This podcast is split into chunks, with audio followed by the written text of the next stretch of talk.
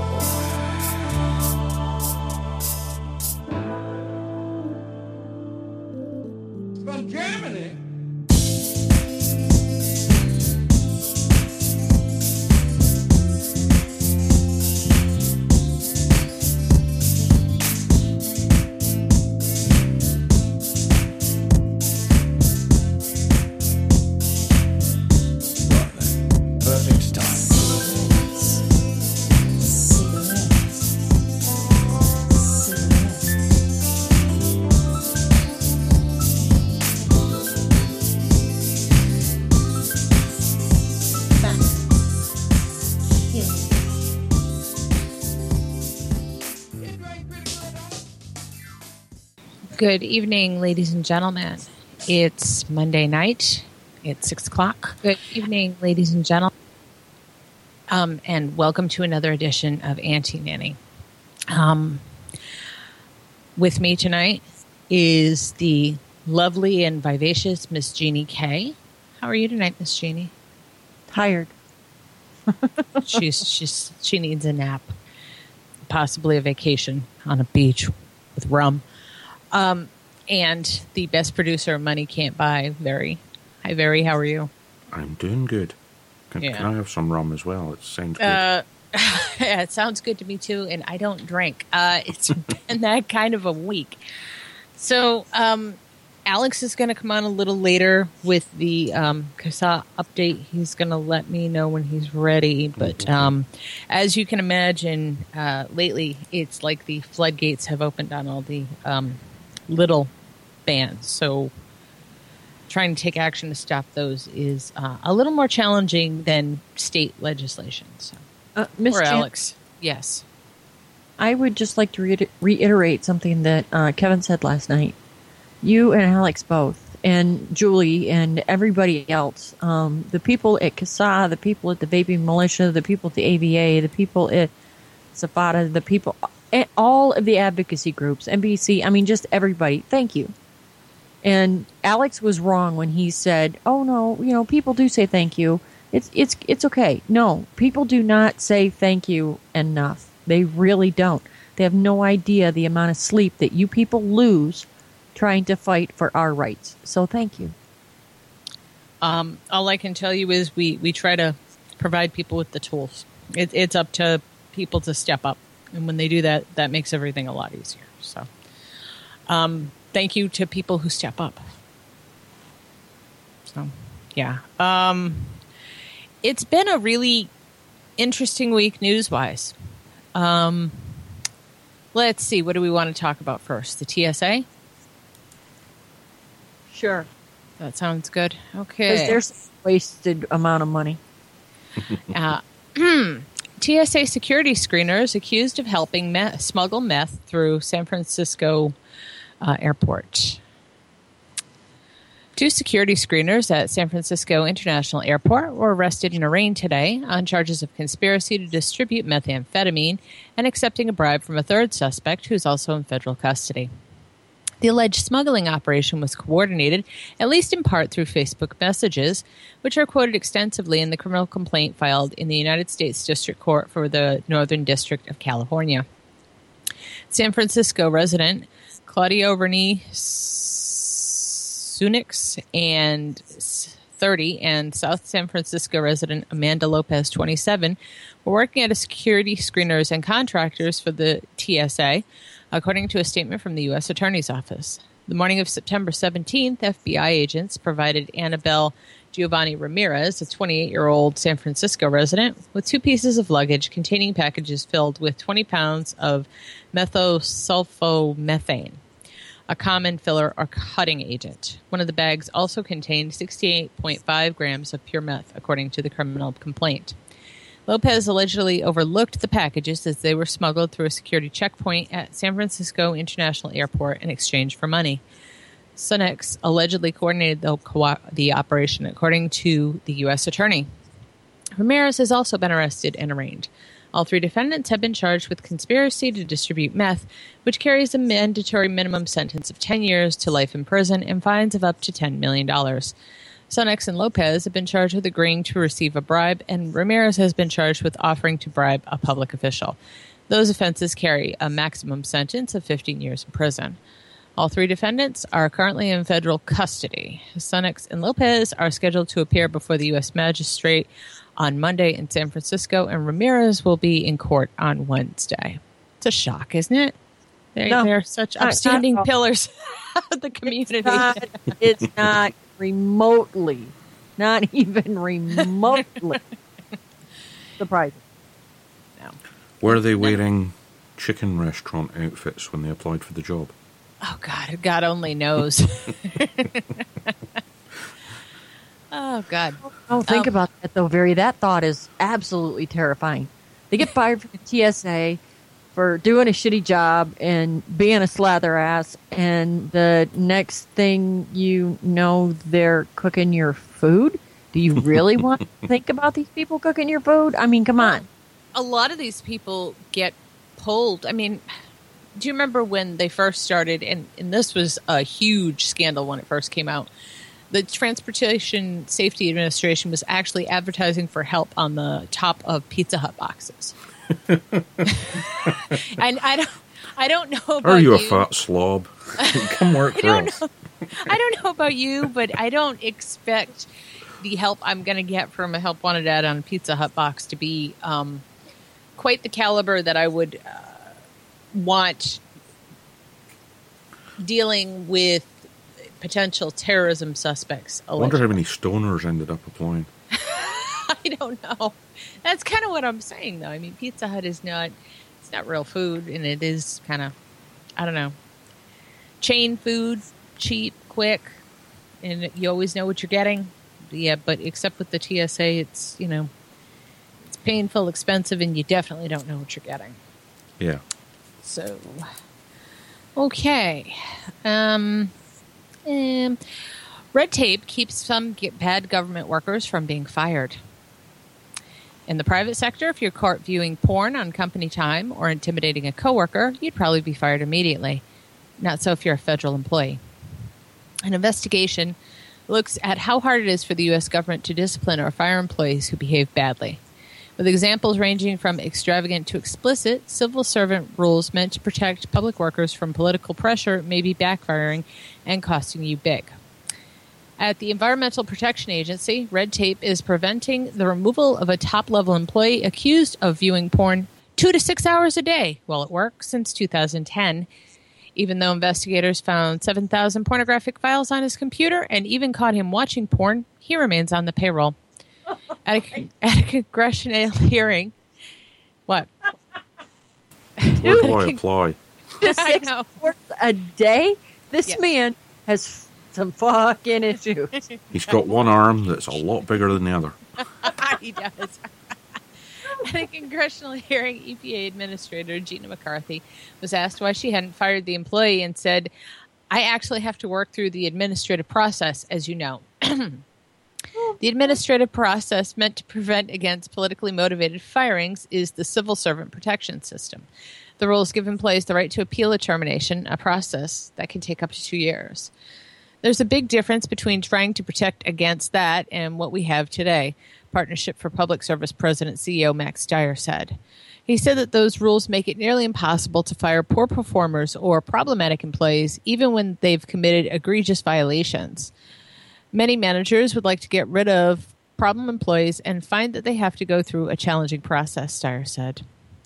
An analysis of cases under review by the Merit System Protection Board, an appeals board for federal workers, found other instances of employees who had committed seemingly fireable offenses who were later reinstated to their jobs, often with back pay and interest.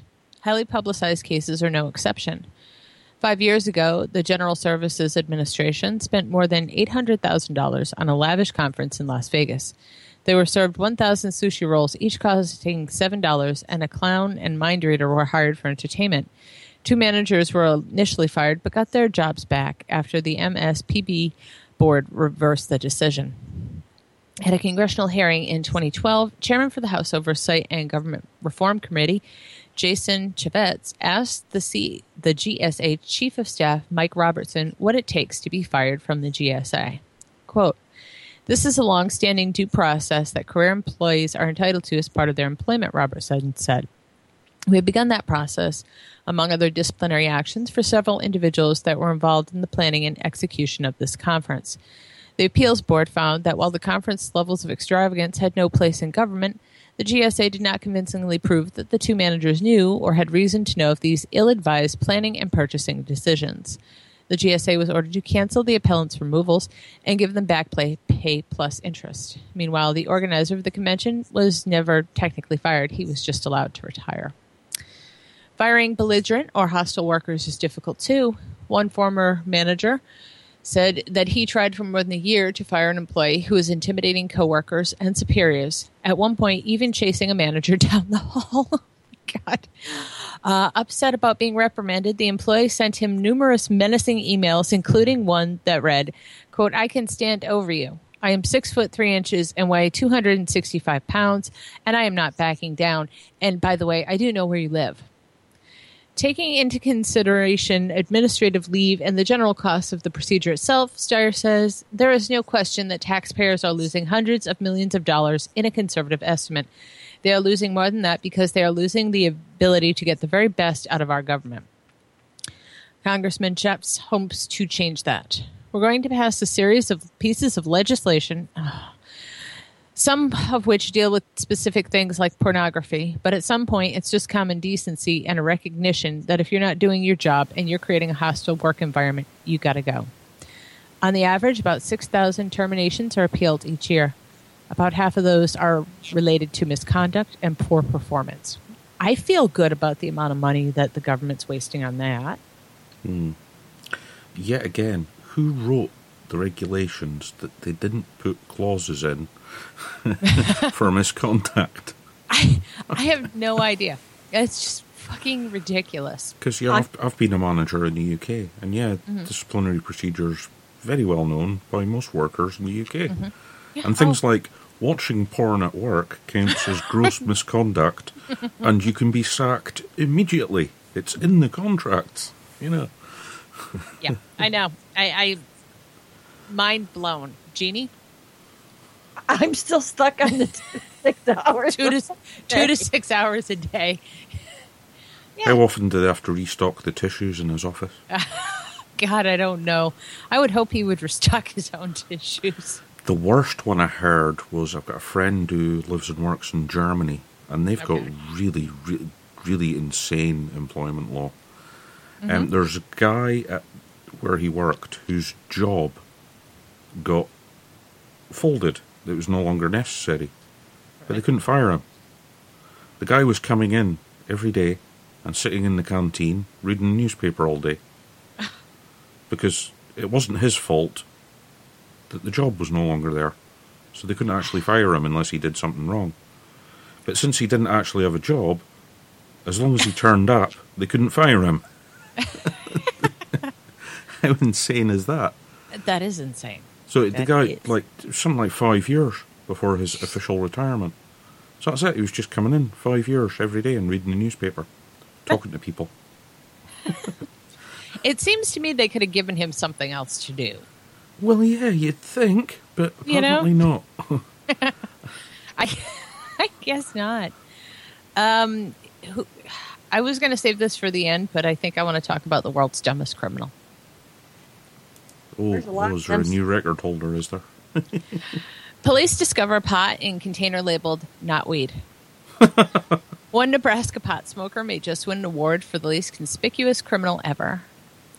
After being pulled over for a simple traffic violation on Saturday, Jordan Meyer, 21, was discovered with a container in his car labeled not weed. However, when the police followed a hunch and opened it up, they discovered there was, in fact, marijuana in the container. After being pulled over at about 9 p.m. in Lincoln, Nebraska, police discovered the plastic sour cream container with the mislabeled writing. Meyer fessed up and admitted to owning the container as well as the pot inside of it.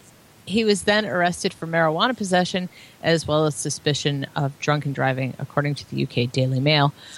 According to the Lancaster County Police, a deputy sheriff stopped a vehicle for a traffic violation in Lincoln. The deputy arrested the driver for DUI. An inventory search of the vehicle yielded a 16 ounce sour cream container labeled with permanent marker, not weed. The container contained 11.5 grams of suspected marijuana. The driver was cited for DUI possession of marijuana less than an ounce. The state of Nebraska has somewhat decriminalized possession of marijuana, however. This means that first time offenders will not receive a criminal record and will be able to avoid prison time if it is a mess, if it is a minor traffic violation. Possession of more than one ounce carries a heavier sentence with a maximum fine of $300. I love the freaking. Do you see the container? Yeah. there she is. You know, the dairy. When I first started working in a grocery store, um, we used to cut, like, we used to get damaged cases of butter, Land O'Lakes butter. And we used to cut the Land O'Lakes princess off. and um, we used to call her the dairy fairy. We used to put her all over the place. It's a joke. But uh, I, I laughed when I first saw it. I'm like, oh, look, it's the dairy fairy. So, It's obviously a well used container as well because the, the pen's Yeah. fading. Yeah, it's but it's not weed. It's sour cream. It's not weed. Yeah. I think he might be one of the dumbest criminals ever. I thought that was funny. No, I still think the the the worst criminal's still the classic uh, clip of the guy trying to rob a bank. The alarms go off, and he tries to run out the door, and it's a pull door, not a push door. And he keeps running into it and can't get out, and can't My figure fav- out that it's a push door, a pull door, My, my favorite, my favorite one is the guy who grabs like a big ass cinder block and tries to throw it through a window. Oh, and smacks his And mate in the head, It and then himself. Yeah. Yeah. knocks them both out. That's great. Oh, and there's the the convenience store robber where the cashier basically points behind him. The guy looks round briefly, and the cashier steals the, steals the gun off him. That's another good one. There are a lot of really good ones, but I thought that was funny. Um, I don't know. I just thought I would throw something in there for laughs. I don't normally do that, so you got your laugh Stu- this stupid week. Stupid criminals are always good, though. Yeah. I know. You got your laugh this week. Uh, enjoy it. Okay. Hmm. Philadelphia officials seek to cure journalism student of his high minded ideas about government. Journalism student Coulter Loeb tried to photograph Philadelphia police officer George Gasper Jr. as the latter tried to shoo an overnight camper from the city's Rittenhouse Square. Gasper claims Loeb interfered with his duties as a police officer, so he arrested Loeb, cuffed him, and charged him with disorderly conduct. Loeb sued, claiming the arrest violated his First and Fourth Amendment rights. Despite the fact that every court to rule on the matter has now determined that there is a First Amendment right to record on duty police, and that according to the ACLU, Philadelphia police have a history of wrongful arrests in this area, U.S. District Court Judge William H. Yohn Jr. dismissed Loeb's free speech claim this year, finding that such a right isn't yet clearly established in the Third District. Welcome to the world of qualified immunity, where police are only required to follow well established laws. But the other claim went forward right to trial. And here, oh God, I love when this does this. And here, hang on, is the city of. Okay. And here is the city of Philadelphia registered its contempt for transparency from the AP.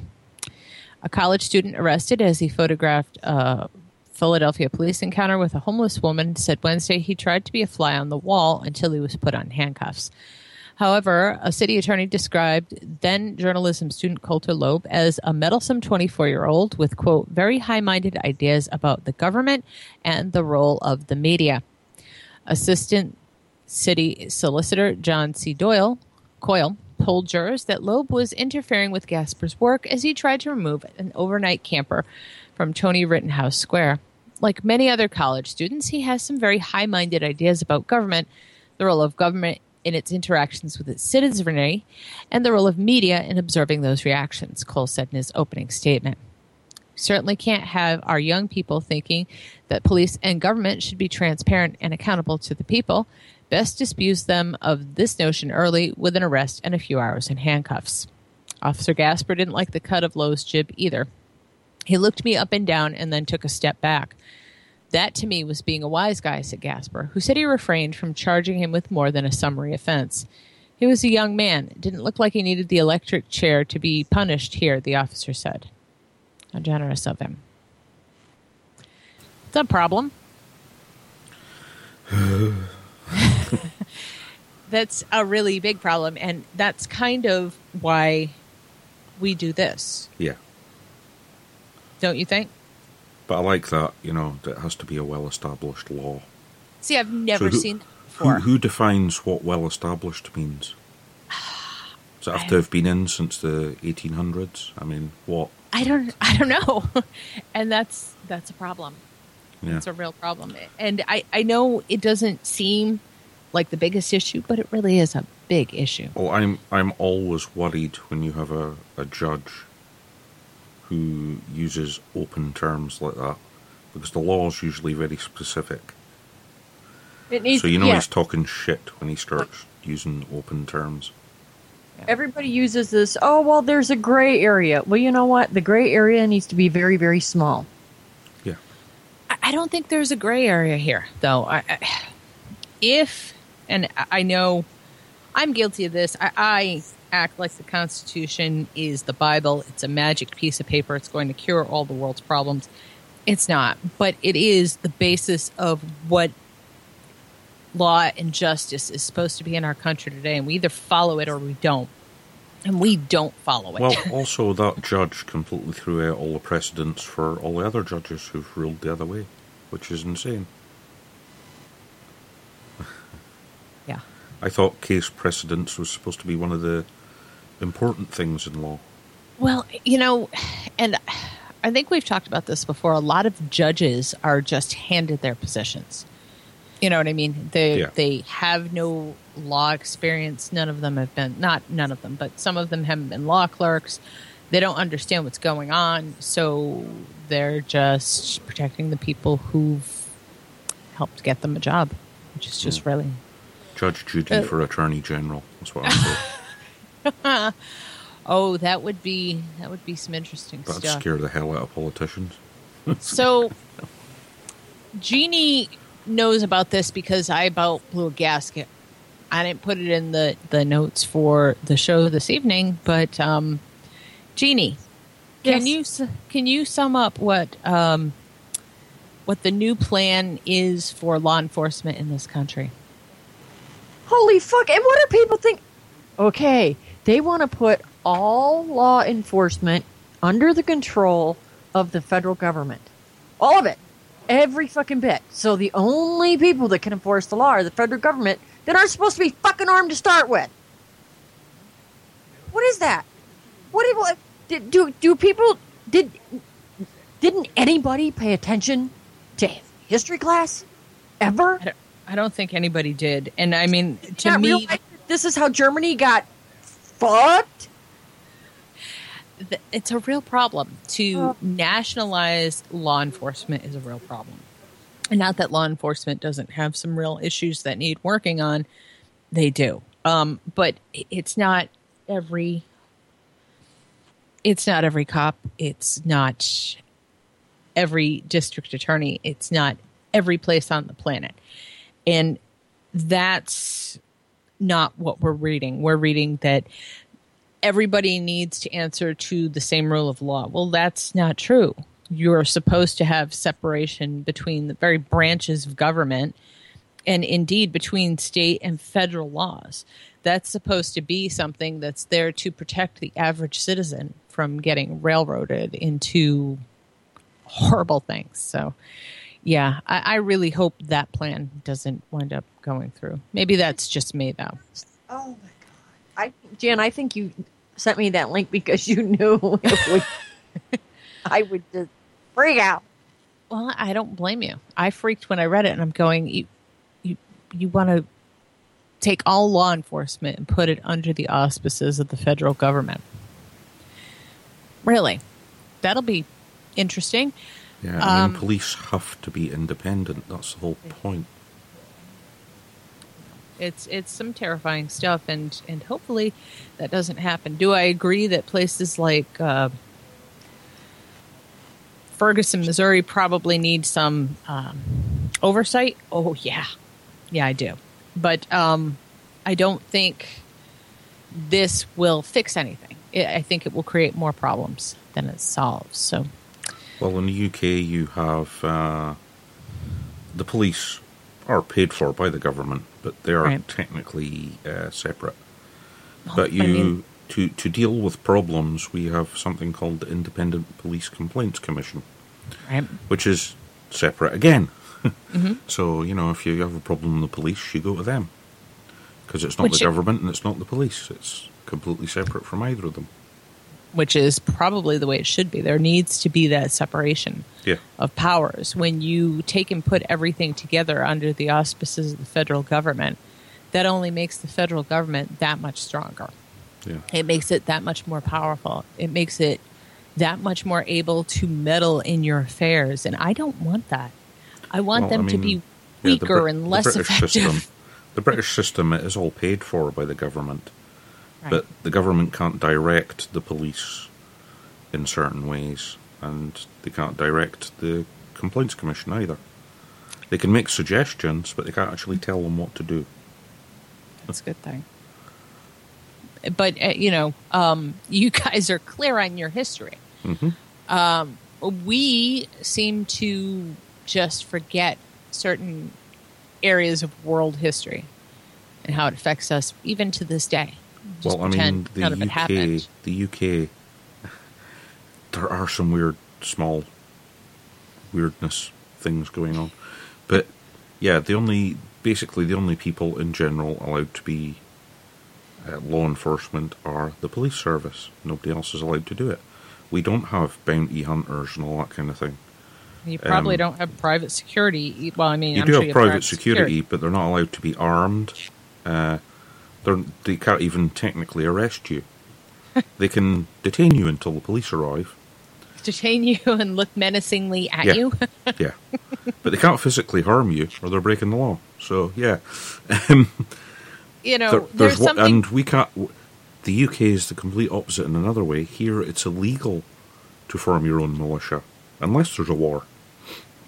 Well, Unless you live in a town in Scotland called Blair Atholl, in which Right. case the Lord there, you know, the the uh, Duke of Blair Atholl, has his own private army because that's been know- allowed by the the royal family in the past.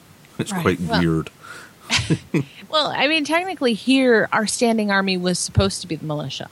Yeah. That was supposed to be every one of us, and we technically, if you actually looked at it, um, we probably would have gotten military training, every single one of us, very much like um, Switzerland. You know what I mean? We yeah, would have all had Scandinavian countries. Yeah. yeah, we would have all had mandatory time where we would have been had to serve, um, and we all would have gotten training. And I think that training would have weeded out some of the more fucking psychotic people we see out there doing stupid shit today. it's it's one of those things. I, I think Western countries. I think we we all should be doing a certain amount of mandatory service, especially now where the family unit seems to be completely broken.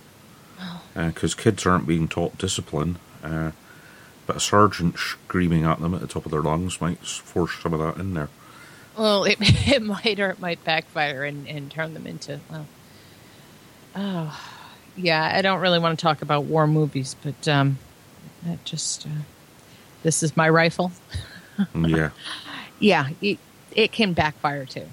So, um, yeah. At least at least it's a more controlled backfire uh, in some ways. yeah, I don't know, but technically, that is how that would have worked out if we had actually bothered to follow the Constitution as it was written. The states would have had their own standing armies, and they would have been composed of all of the residents of those states. You would have received military training and indeed weapons and ammunition from the state. um, those never would have been able to be taken from you. Is is my interpretation from actually reading the Constitution? So, you know, Well, the Scandinavian countries have got bits in there for taking away the weapons from people who uh, get up to naughtiness. But yeah, they're pretty much the same. Yeah. I mean, and I, go, I go to Norway and Sweden, everybody's got guns. Oh, yeah. I know. You see pictures of little girls out riding bicycles and they've got shotguns on their backs. It's just amazing to me. Well, I had And- Mm-hmm. a friend who is Swedish, and she remembers, you know, going hunting with her granddad off off to shoot some fucking elk or something. Wow. She was like seven. yeah. I mean, we used to do that here too. I mean, kids were actually raised with guns, much like uh, Bernie Genie. You know, when you're raised around them and you know how to use them right, it cuts down on problems. So, Guns are only dangerous when they're in the hands of people who are ignorant of them. Yeah. Okay. Um, we're all spies now. CIA director announces major restructuring. The director of the CIA announced this week a major overhaul of the agency's organizational structure, ending the traditional separation between spies and analysts, while also creating a new division to handle cyber warfare. Director John Brennan officially announced the restructure to agency employees on Friday. Thousands of spies and CIA analysts will be re- reassigned to new posts, marking one of the most significant changes to the agency's core structure in its 67 year history. Never has the need for full and unfettered integration of our capabilities been greater, Brennan said in a declassified statement to his employees. Under the new model, spies and analysts will be integrated and assigned to 10 new mission centers, which, according to Brennan, will bring the full range of operational, analytic, support, technical, and digital personnel and capabilities to bear on the nation's most pressing security issues and interests. Describing the new mission centers, Brennan said assistant directors will be accountable for integrating and advancing the mission in all of its various forms and for overall mission accomplishment in their respective geographic or functional area. The reorganization will allow the CIA to cover the entire universe. This is his statement. Regionally and functionally, Brennan told reporters in a briefing earlier this week.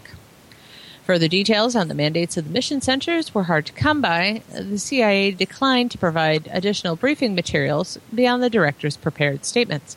The New York Times reported that the centers will focus on terrorism, w- weapons proliferation, the Middle East, and other areas with responsibility for espionage operations, intelligence analysis, and covert actions. The Washington Post, meanwhile, reported that long-standing divisions focused on Africa, the Middle East, and other regions will give way to centers of corresponding geographic boundaries.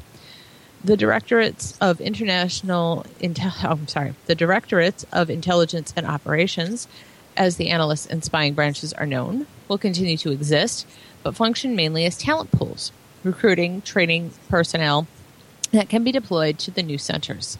The fusing of analysts and operatives reflects the influence and power of the CIA's Counterterrorism Center. Formerly a small, somewhat maligned office, the Counterterrorism Center emerged in the wake of uh, September 11 as the CIA's premier hunter killer wing, directing lethal operations around the globe, including the agency's highly controversial and secretive drone program. In its effort to hunt down suspected terrorists, the Counterterrorism Center has fused thousands of analysts and spies under one umbrella of operations, a move Brennan has supported. In his remarks Friday, Brennan also announced the creation of a new division called the Directorate of Digital Innovation, which will handle the CIA's cyber operations, taking on responsibility of two existing directorates, the Open Source Center and the Information Operations Center. The former monitors social media, while the latter conducts cyber penetrations and attacks. The new digital directorate will have significantly more leeway than both its predecessors, according to Brennan. What we need to do as an agency is make sure we're able to understand all of the aspects of the digital environment, he told reporters. Defending his sweeping changes to the agency, Brennan compared the CIA to Kodak, the film company that folded in the face of digital technology. Things just passed them by, the spy chief said. I don't. I'm not comfortable with that. Right, what this basically comes down to is we don't want to have a Snowden. Yeah, It's not about reorganizing. It's about making sure they can keep an eye on what their people are up to. Well, it kind of always has, though. You know what I mean? I um, I'm not really thrilled with the focusing on social media aspects. I, you know, it was creepy enough when they opened a Facebook account. It was weird enough when they started tweeting. I, I don't. I don't like the idea that they're going to be able to quote penetrate Facebook even more or Twitter even more. Although, you know, let's Oh, be honest, It's I'm sure funny when hackers make their Facebook is account. Yeah. Which happens quite regularly. So, yeah, they probably do need a cyber warfare division. Yeah, well, they kind of do, but you know, announcing it seems stupid. Although, you know, at least it's declassified. Yeah. That's probably more of what's going on. They've actually been doing this for a while, Yeah, and now they're just telling you they're doing it. Yeah. that's kind of how the government seems to work. Hmm. Okay. Said I would talk about the CIA. We did. I said I would talk about. Did I talk about the FBI? Oh, I don't think I did. But uh, hang on. We'll get all the fun, the really fun stuff out of the way. I promised you fun. Uh, FBI email warns whistleblower of retaliation if surveillance program concerns reported. The FBI bluntly told a potential, potential whistleblower that he could face retaliation by coming forward with concerns about political meddling inside a secret terrorism and counterintelligence surveillance unit. The warning came in an email from a Bureau attorney that raises questions in Congress about the Bureau's ability to properly handle accusations of wrongdoing and protect those who come forward. The Senate Judiciary Committee is planning to take testimony Wednesday about the FBI's whistleblower wish, whistleblower protections, and an ongoing review of the Bureau's surveillance program has raised some concerns for the panel's chairman, Senator Chuck Grassley, Iowa Republican. The main question would turn on the reason. What a horrible. Reasonableness. Yeah, I don't think that's a word. Fucking word, is it? No, but I go on the No, ground. that, that's made up. It's a word. I'm looking at it going, all right, hooked on phonics isn't helping here. so, um, yeah, uh, Chuck Grassley, uh, man who makes up words. Uh, the main question would turn on the reasonableness, not a word, of your belief. That is, would a reasonable person in your situation believe that the conduct at issue demonstrated by mismanagement or abuse of authority? The FBI attorney within the Office of Integrity and Compliance wrote in an email responding to the whistleblower's inquiry, in my opinion, yes. Then came the kicker. I'm sure you know, though, that this does not guarantee that you will not be retaliated against.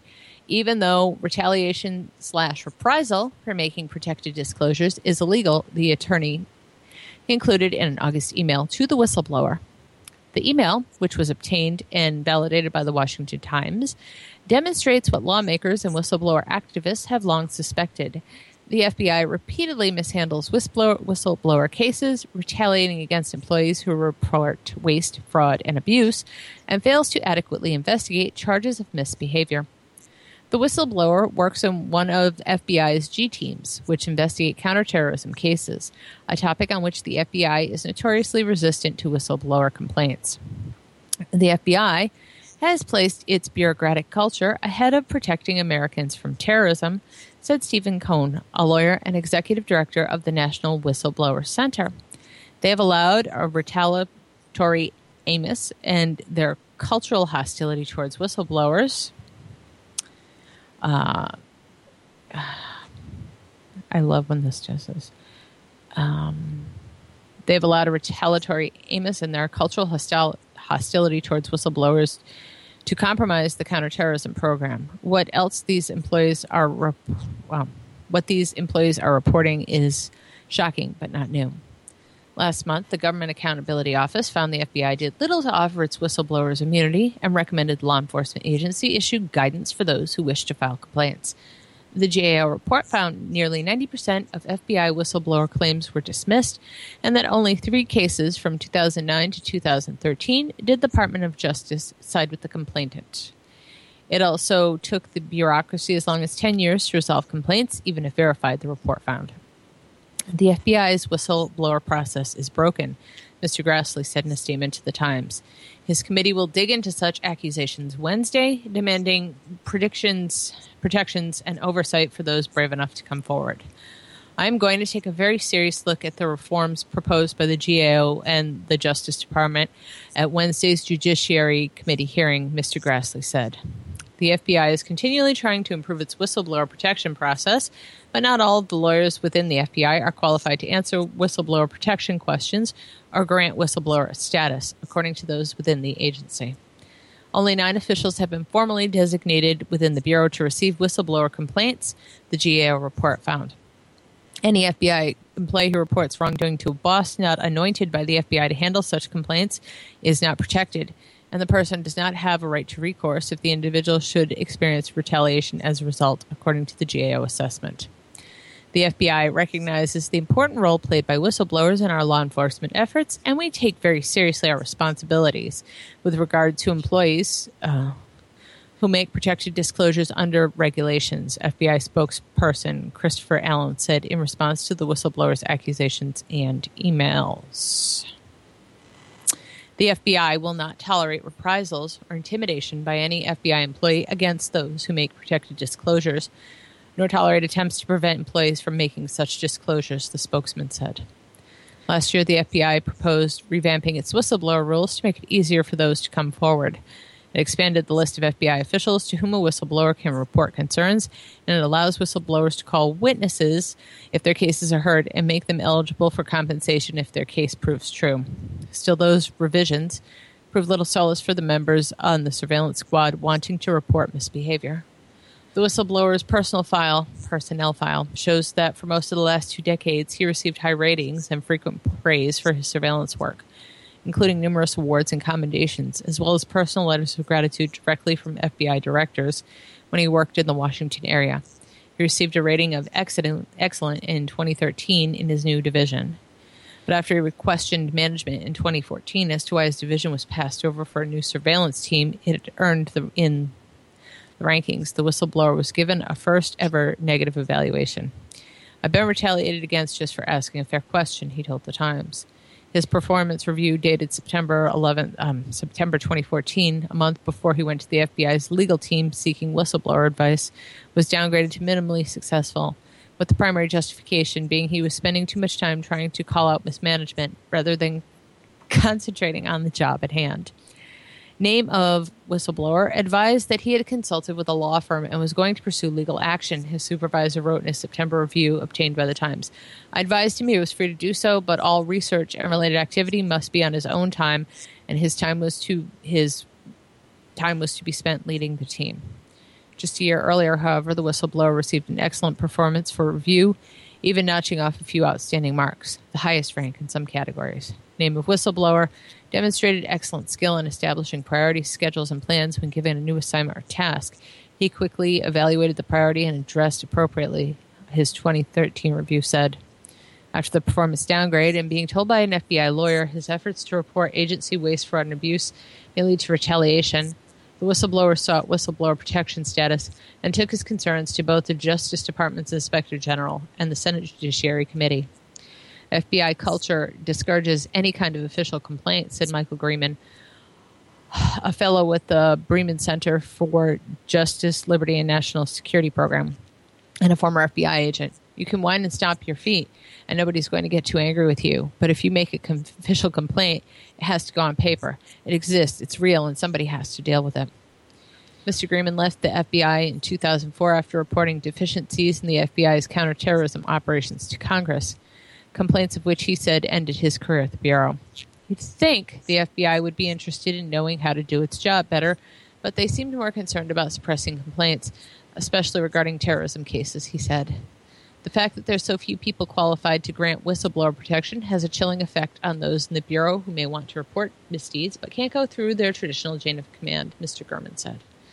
42% of FBI agents surveyed by the Inspector General in 2009 said they did not report all the employee misconduct they found on the job, and 18% said they never reported misconduct at all, which is troubling for a law enforcement agency, said Mr. Gurman. The reasons cited for not reporting included fears of retaliation, management not being supportive, or worries no disciplinary action would be sought. The counterterrorism units in which the threatened whistleblower works are known as G teams, and they're made up of covert tracking specialists who do not have the rank of special agents.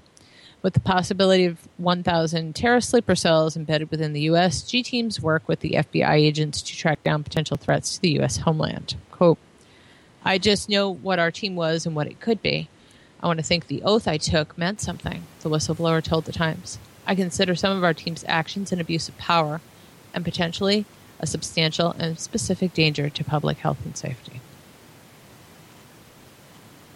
So Anybody? Um, so tick the boxes, do your job, and keep quiet.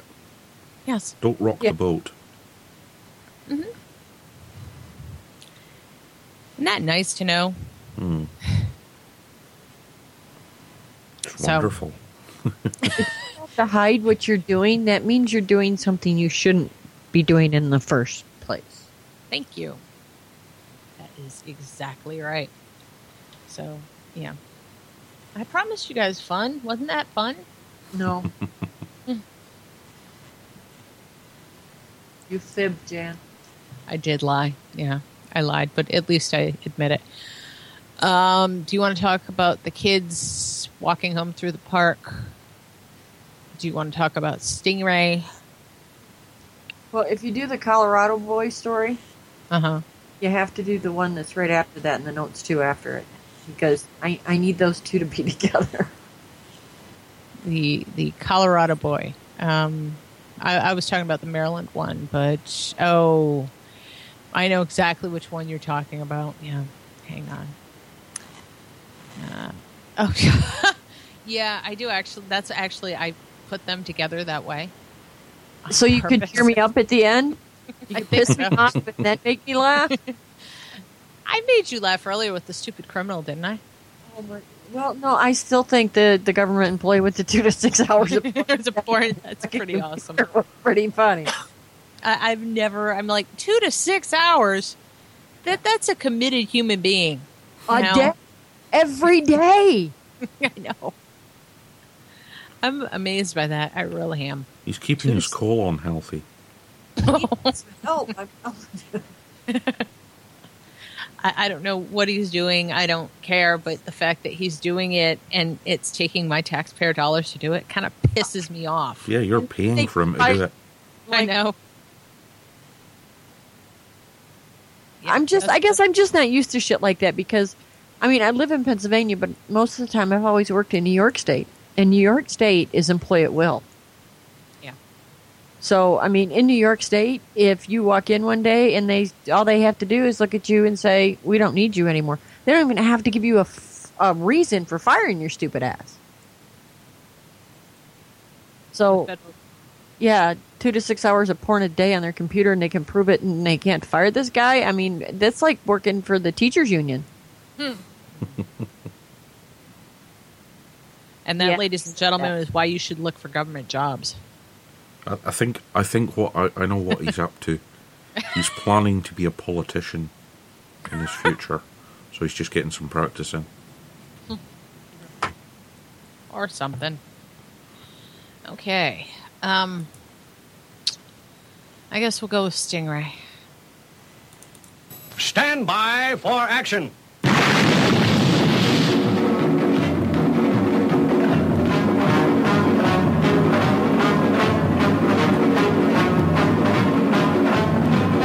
We are about to launch Stingray.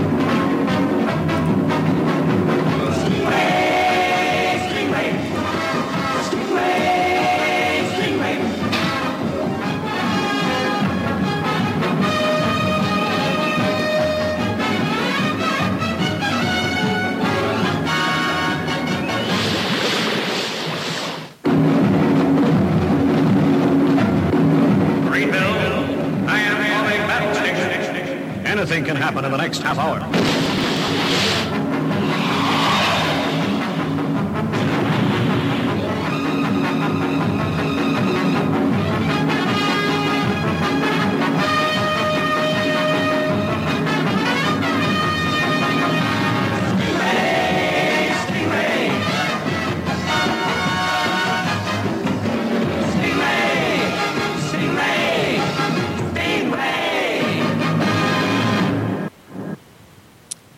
Okay. In unsealed document, FBI admits Stingray devices will disrupt phone service. A small crack in the FBI's Stingray secrecy has appeared. A 2012 pen register application obtained by the ACLU was previously sealed, but a motion to dismiss the evidence obtained by the device forced it out into the open. Kim Zetter at Wired notes that the application contains a rare admission that Stingray use disrupts cell phone service. In the newly uncovered document, a warrant application requesting approval to use a Stingray, FBI Special Agent Michael A. Simca disclosed the disruptive capabilities to a judge. Because of the way the mobile equipment sometimes operates, Simca wrote, in his application, its use has the potential to intermittently disrupt cellular service to a small fraction of Sprint's wireless customers within its immediate vicinity. Any potential service disruption will be brief and minimized by reasonably limiting the scope and duration of the use of the mobile equipment. Notably, the application and the magistrate's approval do not refer to the v- device by any of the common names Stingray, IMSI catcher, cell tower spoofer, etc but rather as a mobile pen register trap and trace equipment. While it does admit the device will mimic Sprint's cell towers, it downplays the potential impact of the device's use. The fact that Stingray devices disrupt cell service isn't new, but an on the record admission by law enforcement is. The warrant application claims that the numbers unrelated to the ones being sought will be released to other cell towers. The unanswered question is how long it takes before this release occurs. As each phone tries to connect, the Stingray will say, I'm really busy right now, so go use a different tower.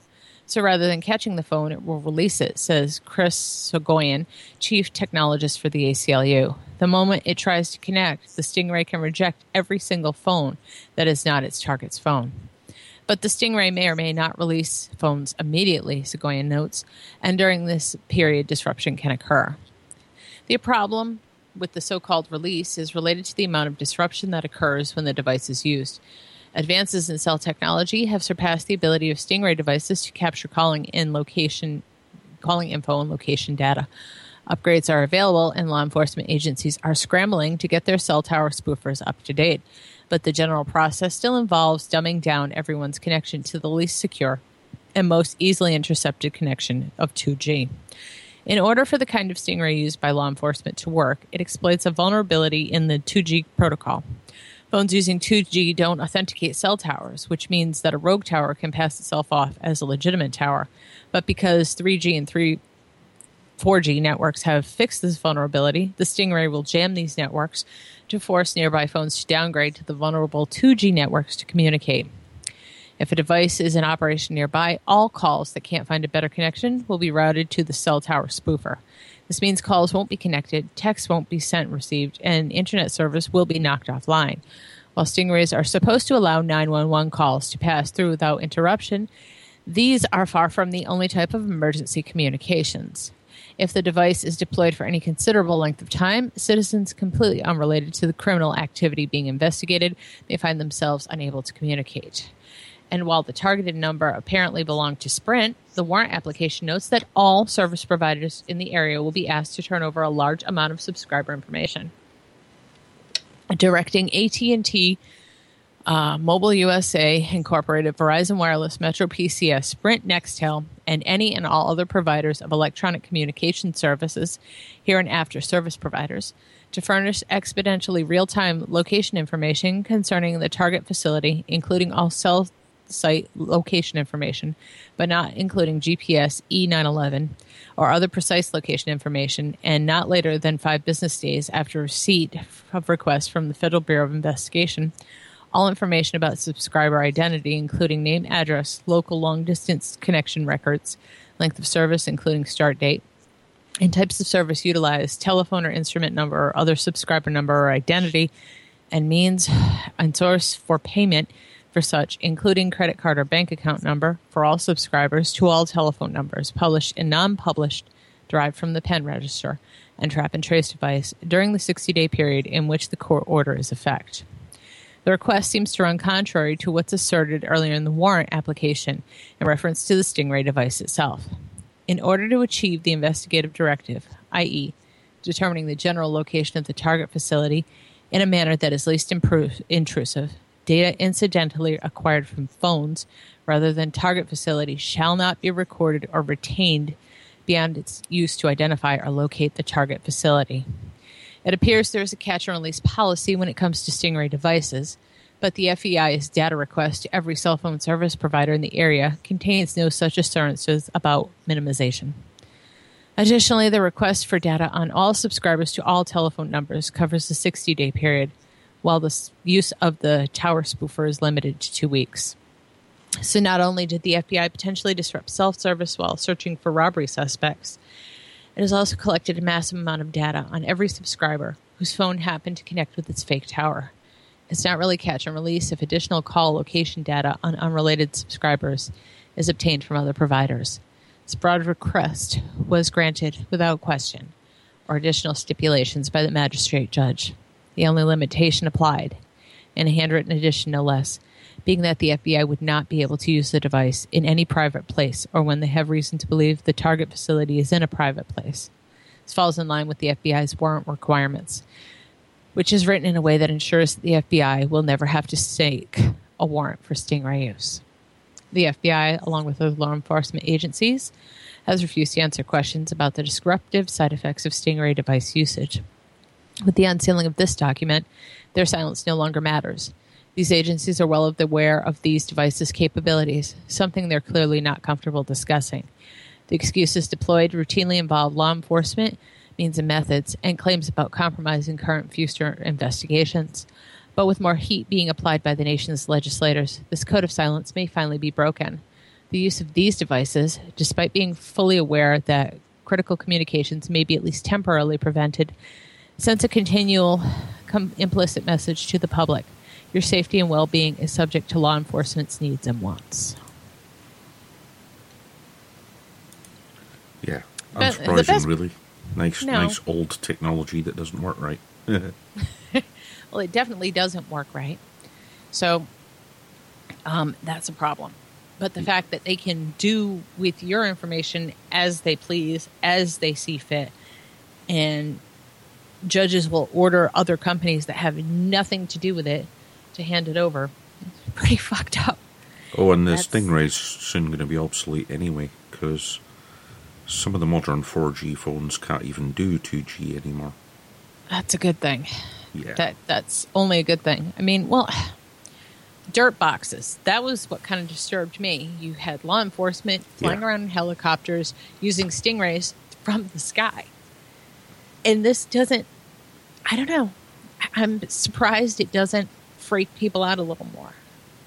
It Yeah. bothers the hell out of me. of course, those. Have you seen those stupid blimps that um, you? I know you've seen them. Those Yeah. stupid blimps they keep putting up in Maryland. Hmm. Each ten billion dollar blimp, just kind of floating around. Very, very, de- very subtle spying technique. Yeah. Yeah, they're going to deploy another ten of those. That's your tax dollars at work. So that's pretty Uh, Again, comforting. story that follows the six-year-old little boy. The story that follows that. I like. I like that. I knew you would. Bang. There, fucker. You know, I, I like that every problem has an easy solution if you just look at it that way. But um, Alex is ready is if you ready? want me to bring him on. yeah, I would love that. Okie dokie. I'll just get him in the call.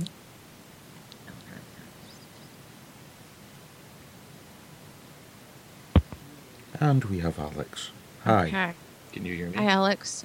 Um, yeah, can you turn him up very? Uh, no, you'll have, you'll have to do it. Um, you, you're gonna have to yell. Sorry. Um, welcome to the weekly CASAA update for the week of 3 9 2015. Good evening, Alex. How are you this evening? Good. How are you doing? Can you hear me better now? Yeah. Yeah, I can. I okay. can. I'm I'm at my work computer, so um, I'm sorry. apologize. Oh, don't apologize. Um, so I have never seen more local alerts in my life. Did they all decide to just try to hide all of these things and try to start with them within the next few days or what? Um, I I can't imagine that there's a whole lot of communication going on between small municipalities, um, considering the craziness of the the, the ordinances that we're looking at. Um, Yeah. yeah, that would take a, a very high level of networking that I just don't think they've they've got. Um, but uh, yeah, I don't I don't know what happened. There was sort of a wave of uh, local stuff uh, towards the end of the week last week, and it's still coming. Um, Yeah. yeah, it is. um, of course, you know, one of the things is that we sort of recently decided to, um, you know, step up and, and, and get back into uh, issuing local alerts. I guess because I have so much spare time on my hands. Uh, you didn't like sleeping, did you? I know I wasn't enjoying it. Uh, you know, it's not. It, it's really not that bad. I mean, there's just a certain point where I, I can't do anything. So I, I do. Mm-hmm. I, it not. It's just you know the, the volume of this stuff is is. uh Anyway, It, it's it's mind boggling, but that's neither here nor there, I guess. Um, so yeah, there were a bunch of local st- local things that came out um, at the end of the week last week, um, and uh, actually, we are uh, just this afternoon we pushed out uh, uh, an alert for HB 170 in Texas. Right. Um, just kind of getting right into it here. Um, that is uh, very similar to SB 97. Um, it's not the same bill. It's I don't know if you could really consider it a companion bill yet, um, but uh, it, it has some weird stuff in there about fire safety and, and some other stuff that uh, apparently is is going to get removed. Safety. Um, okay. But uh, the, these are sort of onerous regulations um, uh, on online sales that would, I think, cut off access to tons of people in Texas. Uh, um, so we're asking people to send an email asking them, asking their legislators to amend that portion of the bill. Otherwise, it's it would be just a straight up minor ban. Right. Um, so that went out today. Okay. Um, and of course, Connecticut. We we spoke on on Kevin's show last night about Connecticut. Did I did I read Westminster was trying something with e-cigarettes? Um, is it Westminster or Westchester. It's it's one of those West man? Now I'm all confused. West Um, plates places. hold on. okay. Sorry. I didn't mean to catch you off guard. I'm sorry. It's There's so much- Winchester. Winchester. Winchester. Massachusetts is looking at banning flavors, and uh, this would be an indoor use ban as well. Oh well, at least they're going after the majors. Um, so yeah, that's that's for an hour ago. That that hearing started an hour ago. Man. Um, yeah, we just found out about this um, at some point this morning, uh, and I, I rushed to put that together. So hopefully that made it out. I, I I emailed that out to probably just over a dozen people in that that area. Um, I also had to kind of include some surrounding communities um, but uh, hopefully, you know, it, Yeah. you know, sometimes if two people show up and, and make a credible argument, they'll they'll back down from this stuff. So hopefully that got where it needed Yeah. to be. Um. So, and then uh, Wisconsin had something. I haven't even actually looked. I haven't Yeah. even Wisconsin. Okay. Well, um, let me go dig out Wisconsin if you want to go through the list, and I will talk about Wisconsin at the end. oh man, If if if you've got a list you want to go through, I know you don't. Lists. I know you do. I'm sorry. I actually, while I'm waiting for my my spreadsheet, my magical spreadsheet of horrible legislation, I to was just load going to ask him how many pages that spreadsheet had. You don't. We don't. We don't talk about that. That's Yeah, that's- I don't. I don't break magic. it down into pages. It's just it's just one big amorphous blob. Um, and it's taking forever here. Yeah, Um, Google's acting weird tonight. I am looking at something else that came across the wire today. Um, was a uh, there's a, a city council meeting in Asheville, North Carolina tomorrow, Okay. and they are looking to uh, fold in electronic cigarettes into their smoking laws. Um, which I started down this path, and I thought, oh, well, okay, this is just like everything else. They're going to ban vaping indoors and blah blah blah. And I took a Right. second look at it, and it looks to me like Asheville's um, smoking laws are actually set up to support businesses who decide that they don't want smoking in their in their establishments. right. So rather than the city coming in and saying you just can't smoke anywhere, they say if you put up a sign in your business, then it's you know punishable by whatever, which I think Yeah. is fantastic um, and what other cities should be doing. So I, I want to look at it a little bit more before I go you know whole hog on this alert. But um, if if we can get some wording changed around, uh, this would be another uh, another municipality. Uh, I don't think Baltimore is necessarily ideal, but uh, this would be another situation where we have some model language that uh, we could refer to uh, in places trying to Banned. vape bans. Well, it's always good to have precedents. Um, uh, yeah, Winchester, Massachusetts. That, like you said, was an hour ago. Hang on, yeah, I know where to go. I'll just go to the CASAA.org page on Facebook. Yeah, that's good. I, yeah, I don't know why my my uh, my Google Drive. Here we go. All right. there we go. So excited to look at all this horrible stuff. It is horrible legislation. These people are insane. Okay. Oh, man. Um. So Okay. I, I I've got a list of things that are happening tomorrow. Okay. Um, Knock it out of the park. Dixon, California, uh, which is just outside of Sacramento. Um, that is actually up on our site. Um, defines electronic smoking devices and electronic smoking device retailers, which is just absolutely silly. Um, and if there's anything that we can do, uh, please urge the city council to change that language. Um, vapor products is certainly much more accurate and preferable. Um, uh, but this would uh, prohibit uh, vaping in all areas where smoking is currently banned. Um, that meeting is at 10 a.m., uh, which is convenient for everyone. um, that is a, a public hearing, um, and the links and everything that is up on our, our site. So if you live in or around uh, Sacramento, or if you happen to live in Dixon, California, I think we have two two members that live there. Um, please check that out uh, if you hear this before 10 a.m. tomorrow Pacific Standard or Daylight. I, would, I don't know what time we're on. Is this, are we on Standard Time or Daylight Time? We're on standard. We were on daylight savings up until yesterday.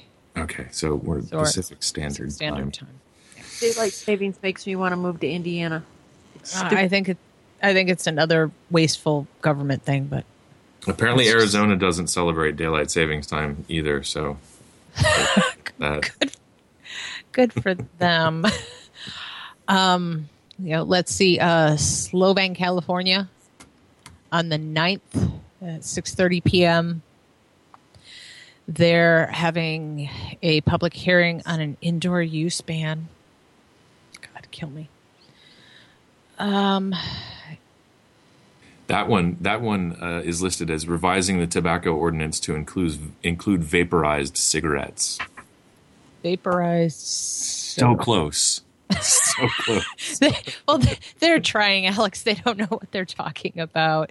And you said Dixon, California, and I said Winchester, uh, Solvang, um, Oregon. There's, uh, Mus, uh, I don't, Muskogee, Muskogee, Oklahoma. okay, uh, Muskegee, uh, Muskegee, Muskogee. or yeah, Muskegee. it looks like Muskogee. that town. I- what, Jeannie? There's a country song about that town. Okay, The old fogey from Muskogee or some shit like that. So So it's a real. So Muskogee is is how you say it. Yeah, it's a it's a real place. Well, they, Yeah. they're going to have a very real ordinance. Um, Yeah. Uh, after a while, um, you don't want to laugh, but you have to. There's so many of them; it's ridiculous. Um, yeah. In fact, uh, the seventh. What did you put out? One, two, three, four, five alerts on the seventh. uh, state alerts, I believe. Yeah. No, wait, that State. was those were the local ones. Yeah, those were just local. The Yeah. Solvang, Leesburg, Florida. That was about Florida's. Um, That- flavors. That meeting concluded at five, or that started at five thirty. Five thirty. Yeah, I'm sure that's over by now. And that's Uh, just that's just a resolution. That's not actually an ordinance. I, I, I saw that some people might. I was afraid that people would misinterpret that. Um, Right. a, a, resolution is well, the resolution is urging local retailers to not sell um, flavored tobacco products. Um, well, non non smokable tobacco also. So Right, any flavored um, smokeless tobacco, or I, I, it doesn't explicitly say um, vapor products, but uh, the their definition of tobacco products is sort of vague, and it could include that. So, um, this, if you live in Leesburg, Florida, uh, this is this is your warning. Um, this is this is just they're sending a polite little Christmas card to all the vendors there saying, you know, hey, don't upset Santa Claus. Stop selling flavored tobacco products, um, or we're coming for you. So uh, just everybody should be on alert there. yeah. Um, St. Charles, Missouri, indoor use ban. Um, seventeenth at seven p.m. That's their second read. but we're not even done with the tenth yet. Sorry. I'm going by, you know, what's on the Kasab. If I had to go through your horrible list, I, I, think I'd start crying. But I'll let you talk. Um, Hemet, California. I bet I'm saying that wrong. Um, I don't even really know where that is, but it's a tiny little town, and their uh, city council meeting starts at seven o'clock Pacific Standard Time tomorrow. Um, and uh, they will be adding vaping to their smoking ordinance. Um, that is also up on our blog. Uh, Sonoma, California. Was that the one you were about to do? No, go ahead. Sonoma, California, which sounds familiar, but I don't really know where that is. Um, Wine is country. It's wine country. Yeah. so they're sort of doomed. Um, that is on the 16th. Um, that is at 6 o'clock in the evening, um, Pacific Standard Time. Um, this one would be a f- potentially a flavor ban. Um, another community looking to raise the age of purchase to 21. Um, it looks like they might be willing to compromise with 19 or 20, just as long as they get some yards there. Um, and this would also have a advertising restriction. Um, so, uh, yeah, I don't know if all of that is actually kind of worded out in the the ordinance. Um, this was sort of some intelligence we got from another source. Um, but uh, yeah, Sonoma, California is looking at a flavor ban. Um,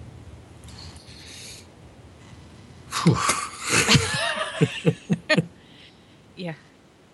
Yeah. oh yeah, Um, now we're we're back to we're back to the tenth here. I've got two lists. I've got stuff that I've put up and stuff that I still need to do tonight. Um, I I I'll I'll help you with some of that. I I put something up that I need your help with. If you help me a little bit with wording, I'll help you with the stuff you've got to do tonight. oh yeah, once I get home. I'm I'm gonna I'm gonna go through that and, and Okay. it. so And um, if you, you sent me a list in in the email, I saw it, and I'll get on that when I'm done. Yeah, I'm I'm by hook or by crook. I'm gonna get this local alert team up and running. Um, The local alert team, which is like you, Julie Woessner, and sometimes me. Julie won't touch it. She doesn't want anything to do with this nonsense. Um, she she deserves to relax after a hard day of being CASAA's executive director, and uh, I'm still fresh meat, so that's why I do stupid things like take on local alerts. Uh, I've been doing this for six years. I just want to help. That's why I'm helping. Thank you. It's much appreciated. oh, it's it's. I, I hate these people. Not the vapors. I just I hate the legislators that are out there. so, um, Big Spring, Texas. I don't know where that is. That's a first reading. Um, that's happening tomorrow at 5:30 p.m. Um, mm, I have my note says regulate the use and sale of electronic vaping devices. Again, really close, um, and that's certainly much better than smoking devices. Um, in the same manner as other tobacco products, um, I'll have to look at that more to speak more authoritatively on it. Okay. Um, actually, all of this stuff I, I really haven't uh, dug too deep into. That's the thing with uh, the local stuff; it takes a little extra time to look at to find these ordinances. Um, and every municipality sort of has a different website de- developer. So, um, A- and reading them is so fun because sometimes it's you don't even get a, a full li- like you don't get a full understanding of what they're attempting to do because they don't actually have any wording for an ordinance. They just say they're going to do it, right. which is fun. Fun, fun. Yeah. um, St. Charles, Missouri, uh, which I believe we updated today, that is going to a second read uh, on the 17th. Um, and uh, Missouri, of course, falls in the, I'm going to mess up the name here, uh, Bi-State regional. Bi-State regional advocates for vaping, Brave, brave. the Brave Yeah. people. Um, Yeah, the brave guys. Yeah, they're, who they're are pretty on top of stuff. Um, so uh, that uh, that should turn out a, a good group there. Um, and that I believe is a indoor vaping ban. I don't have my notes. It's indoor use ban. Yeah, it's the second read for the indoor use ban. Um, and then uh, I see what do we got here for. Um, oh, this is good. Uh, New Haven, Connecticut, is going to prohibit the use of all forms of tobacco in city parks, um, of course, public school grounds, uh, and any other designated city-owned property. So sidewalks, streets. Um, I don't think sidewalks and streets fall into that, Nice. but uh, I would just love to see the city of New Haven, Connecticut, enforce a snus ban. Um, mouth check people. I want to see who, who applies to be a mouth check officer. I'm still waiting for for for Carl to come back from one of these FDA hearings and talk about how you know somebody stuck a white glove in his mouth. Um, let's see, and and everybody else, I'll just rattle off the names here. If you live in the following areas, um, let's see, you should probably be paying attention to what your city council is doing. Montgomery, Alabama. Uh, I think we put this out, didn't we? San Luis Obispo, California. Yeah, well, San- San Luis Obispo has to go through a second reading, but you've got idiots in their local paper saying, "Oh, thank God they're banning it." No, they have to go through a second read. That's that's in their charter. Actually, you know, since you mentioned it, uh, there was an article that someone had posted up from um, Olean. It's it's a city in a county in New York State. Um, it's it's That's Up- eight miles from me. That's that's where I have to go to find a Walmart. okay. Well, Um, then you'll you'll be curious about this then. um, so yeah, whatever county that is in, um, Cattaraugus County. what is it? Cattaraugus. Cattaraugus County. Yeah, C A T T A R A U G U S. Yeah, it's yeah, it's a pain. in- Okay. So I, I think that um, either the, I think the county might be looking at um, an indoor vaping ban, or they already They, had. they've had it since 2009 on the books. okay. Wow. I don't So think the most county that. The, the county has one, and then whoever wrote this story seems to think that if you introduce legislation, magically it becomes law. um, because they are under the impression that the entire state of New York has prohibited vaping indoors, um, which is absolutely not the case. Uh, none of those bills have actually had a committee hearing yet, um, from what I can tell. Um, actually, that's pretty bold to say none of them, but um, as far as I can, as far as I have seen, all the bills that we had issued the alert for in New York State, um, they're they're just assigned to committees at the moment. They haven't actually passed, um, and we actually know we have been told that at least one of them, the, the sponsor, isn't going to pursue. Um, I don't I don't think they're going to withdraw the bill, but um, they're just not. They're going to let it die in committee. yeah, they're, there's no- they just don't have the energy. Um, I think I think a strong showing from from New York State vapors early on probably you know sent the message that we're not just going to go quietly into the night. Um, so uh, yeah, that was that, that was an interesting post, um, and that is actually I've seen that on Facebook and it got kind of emailed to me. Um, but uh, yeah, so uh, legislation is not magic. There is a process to it. Um, but uh, yeah, the San Luis Obispo, I, I have it listed here as going on a final reading and adoption. Um, and I'll need to update that at some point. I interrupted, but what was New York? What was the one about Olean? It was an article um, that, that someone had posted up in our Facebook group. Um, and the, the, the writer of the article was saying, uh, I, I, I, I'm sorry that I am not, that I don't remember it better. Um, but they were basically saying that, I guess, thankfully, that the state of New York had prohibited vaping indoors this year. which they didn't. But yeah, which hasn't happened. I mean, there are certainly at least there's more than one bill that would do that, uh, but that they haven't uh, progressed past being assigned to a committee. Yeah. Um, so if you're in New York, don't completely freak out and don't. I just I wouldn't read that paper anymore because they just make stuff up. which is frightening, but um, that's actually kind of why we do this. um, yeah. So I'll just rattle down this list here. Um, so yeah, San Luis Obispo final reading that's coming up on the 17th. Uh, Denton, Texas. Um, again, I don't have my notes complete on these, but you can just assume that these are probably all indoor use bans. Um, Naperville, Illinois, we have something out for that. Um, let's see, St. Charles, we talked about that. Washtenaw, Michigan. Yeah.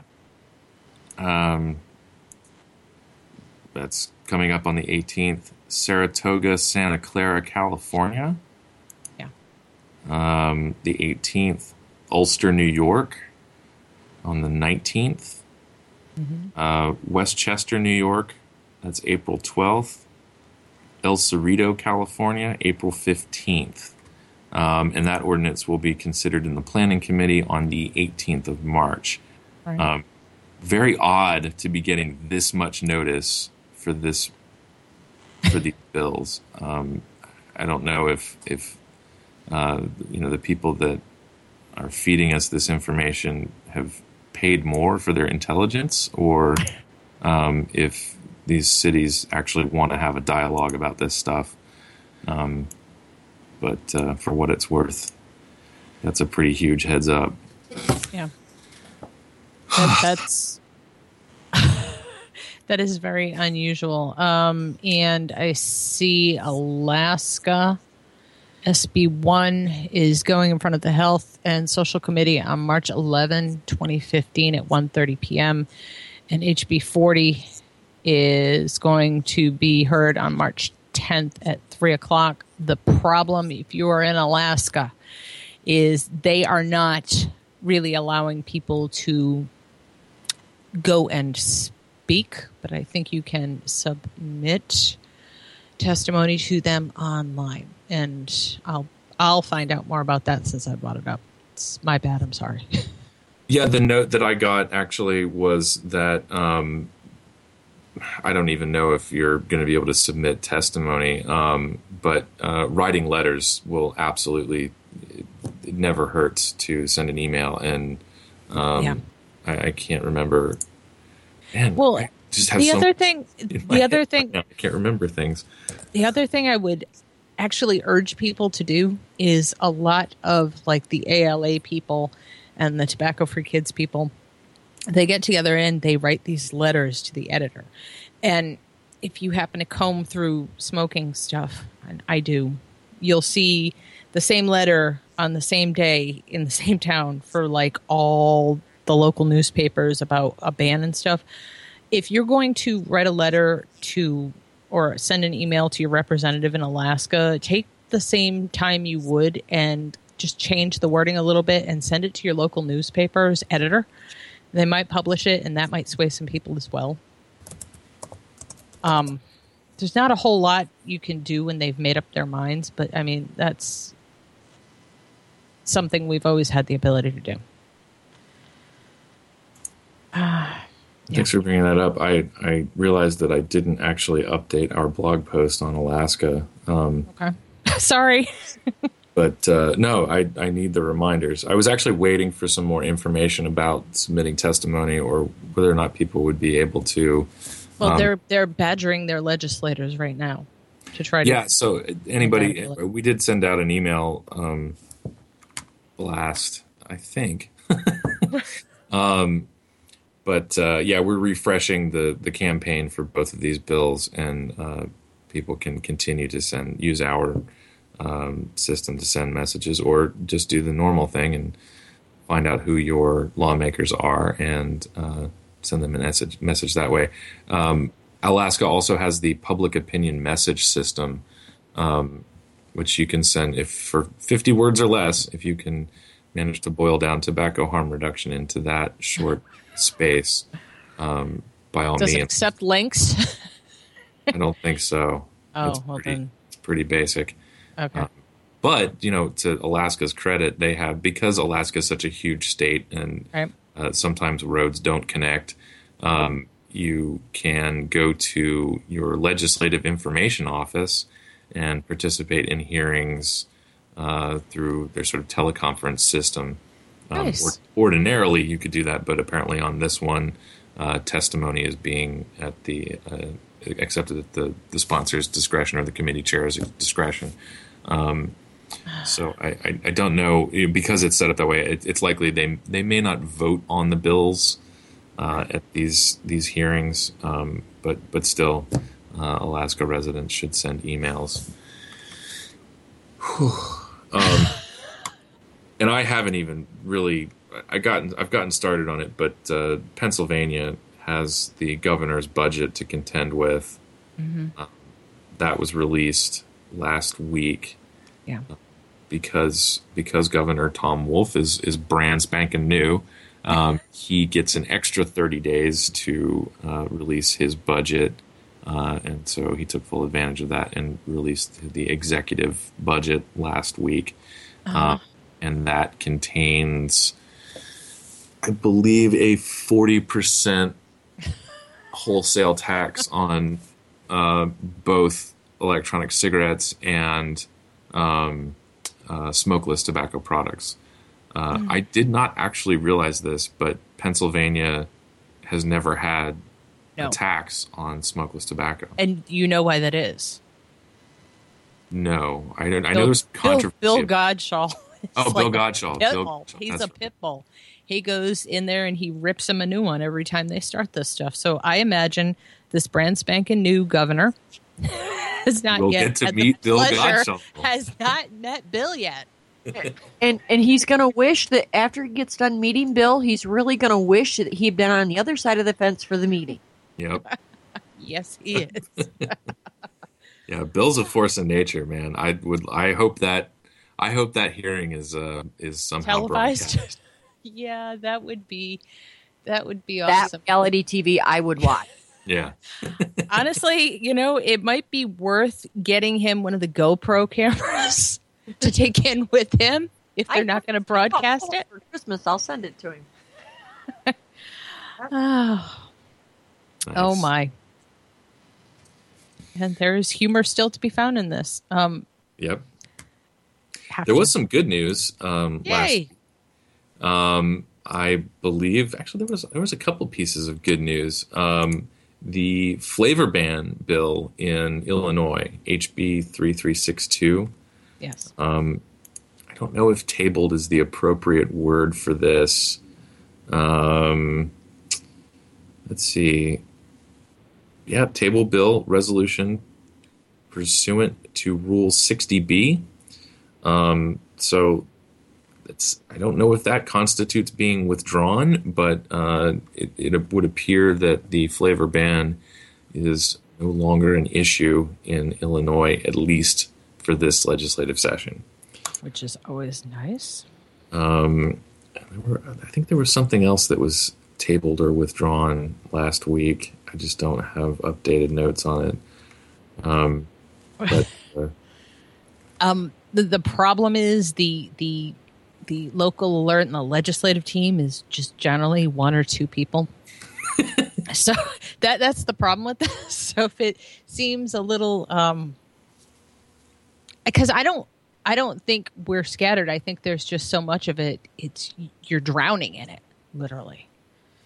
You know what I mean? Just so much information, and to try and compress it and get it all out in a in a organized form is is a real challenge. But I think you've done a good job with that. Did better I- than I would have. I would have like, here's a list. Ah,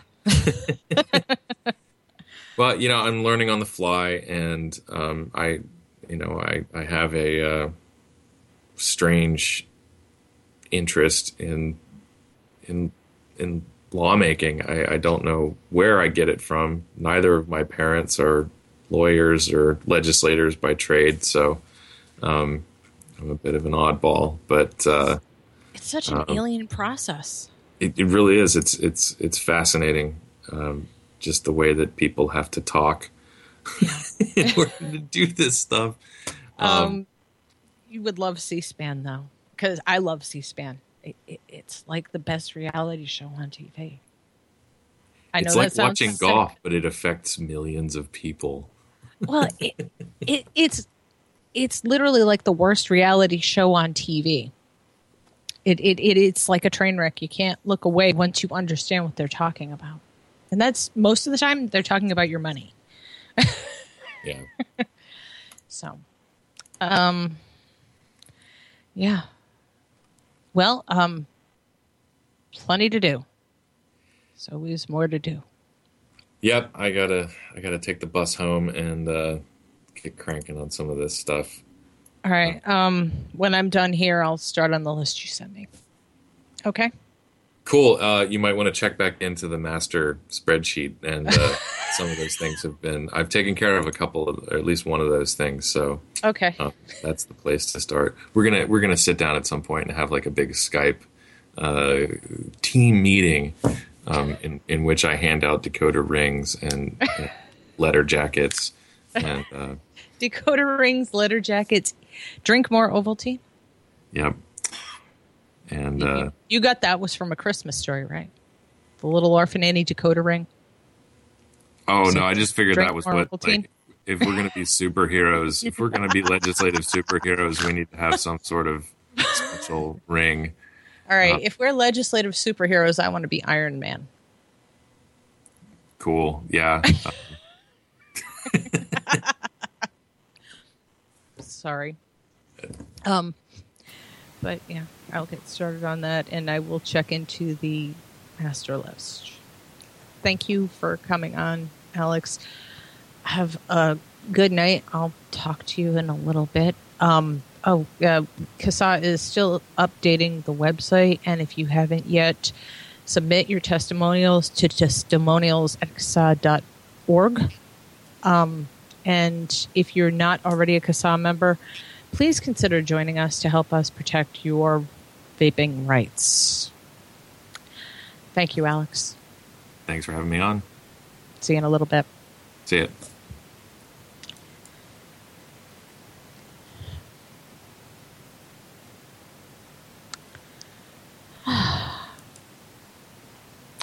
See, I promised you guys fun.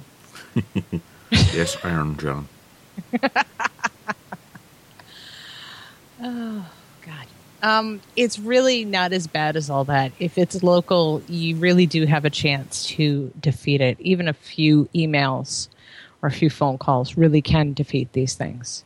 It's just making sure that people know about them is the challenging part. But we're trying to do that. Um, yeah, let's see. We covered Stingray.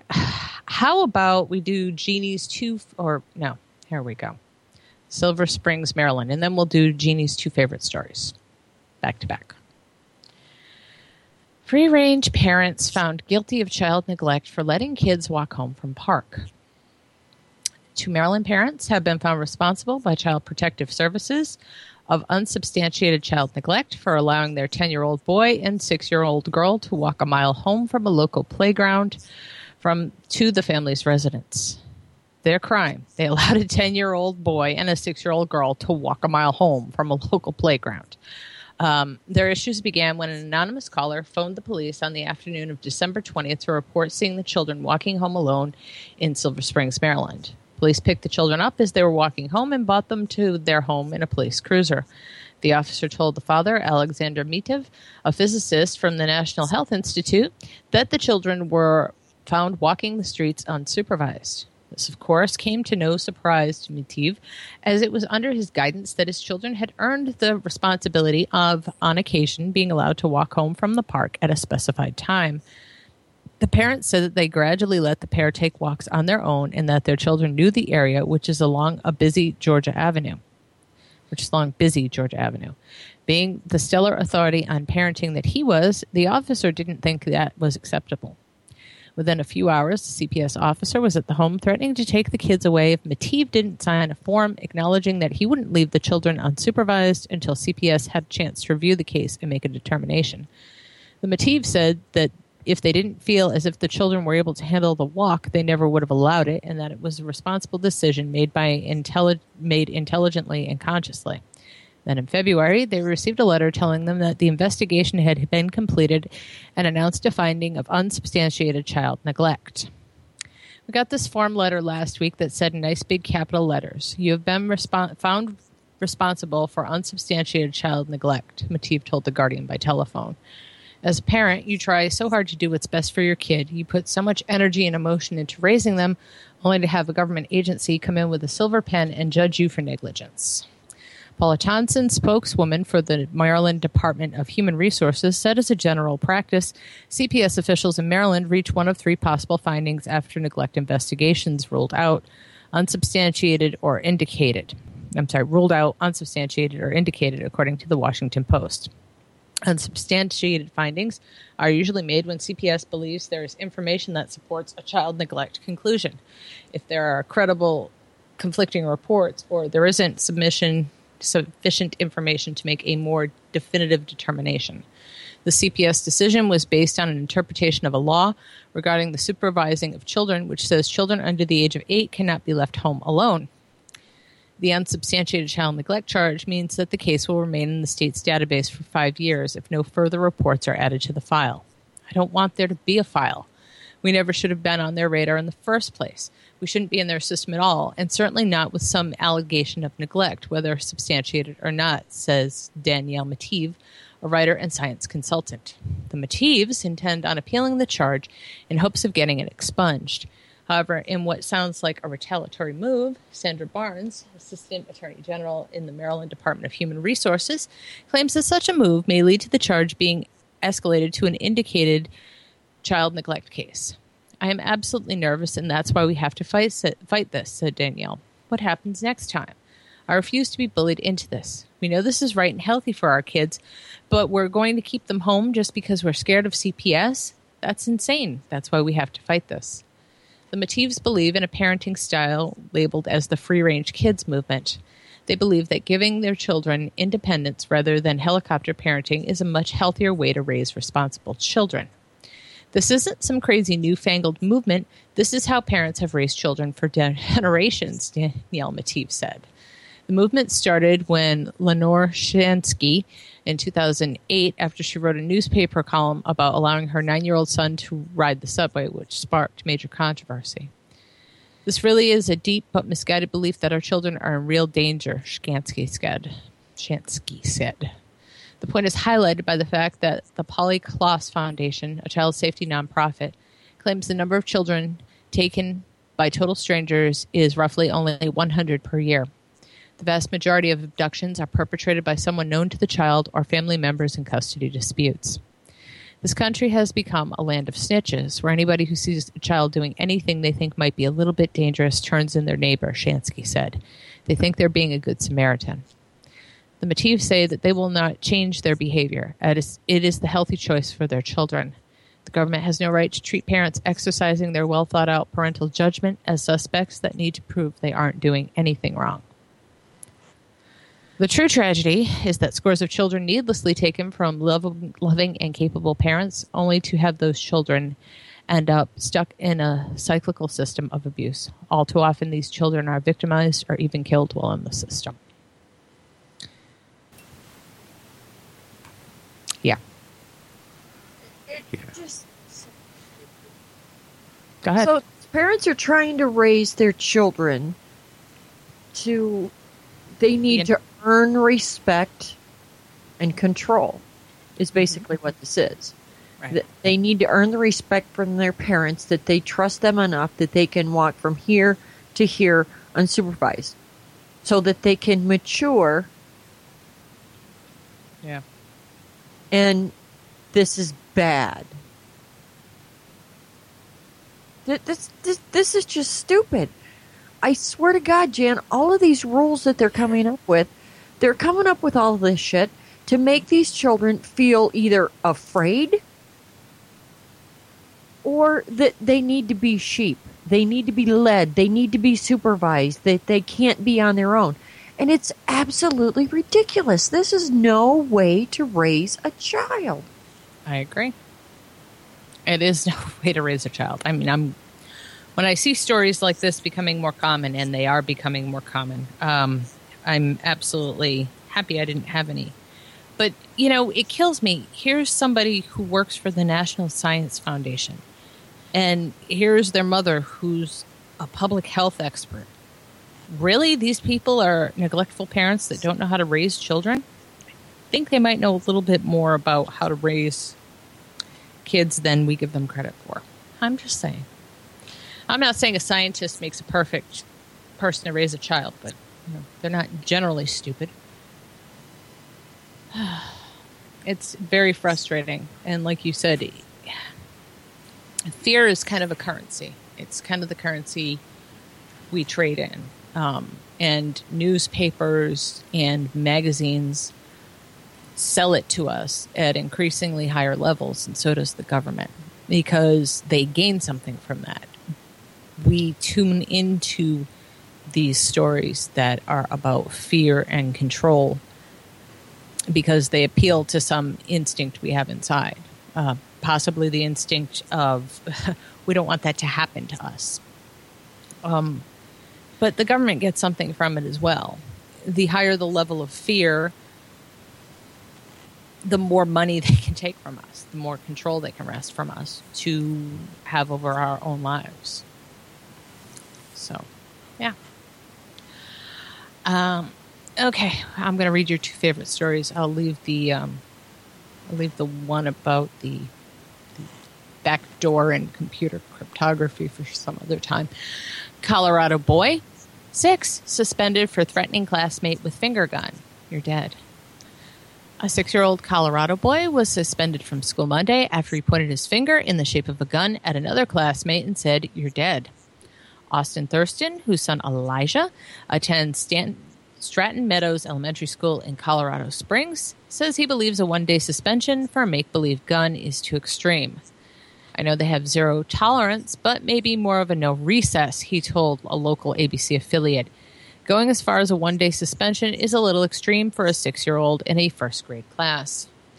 According to Elijah's behavior report, an administrator spoke with him about being about what being dead means and not confusing games with reality, the station reported.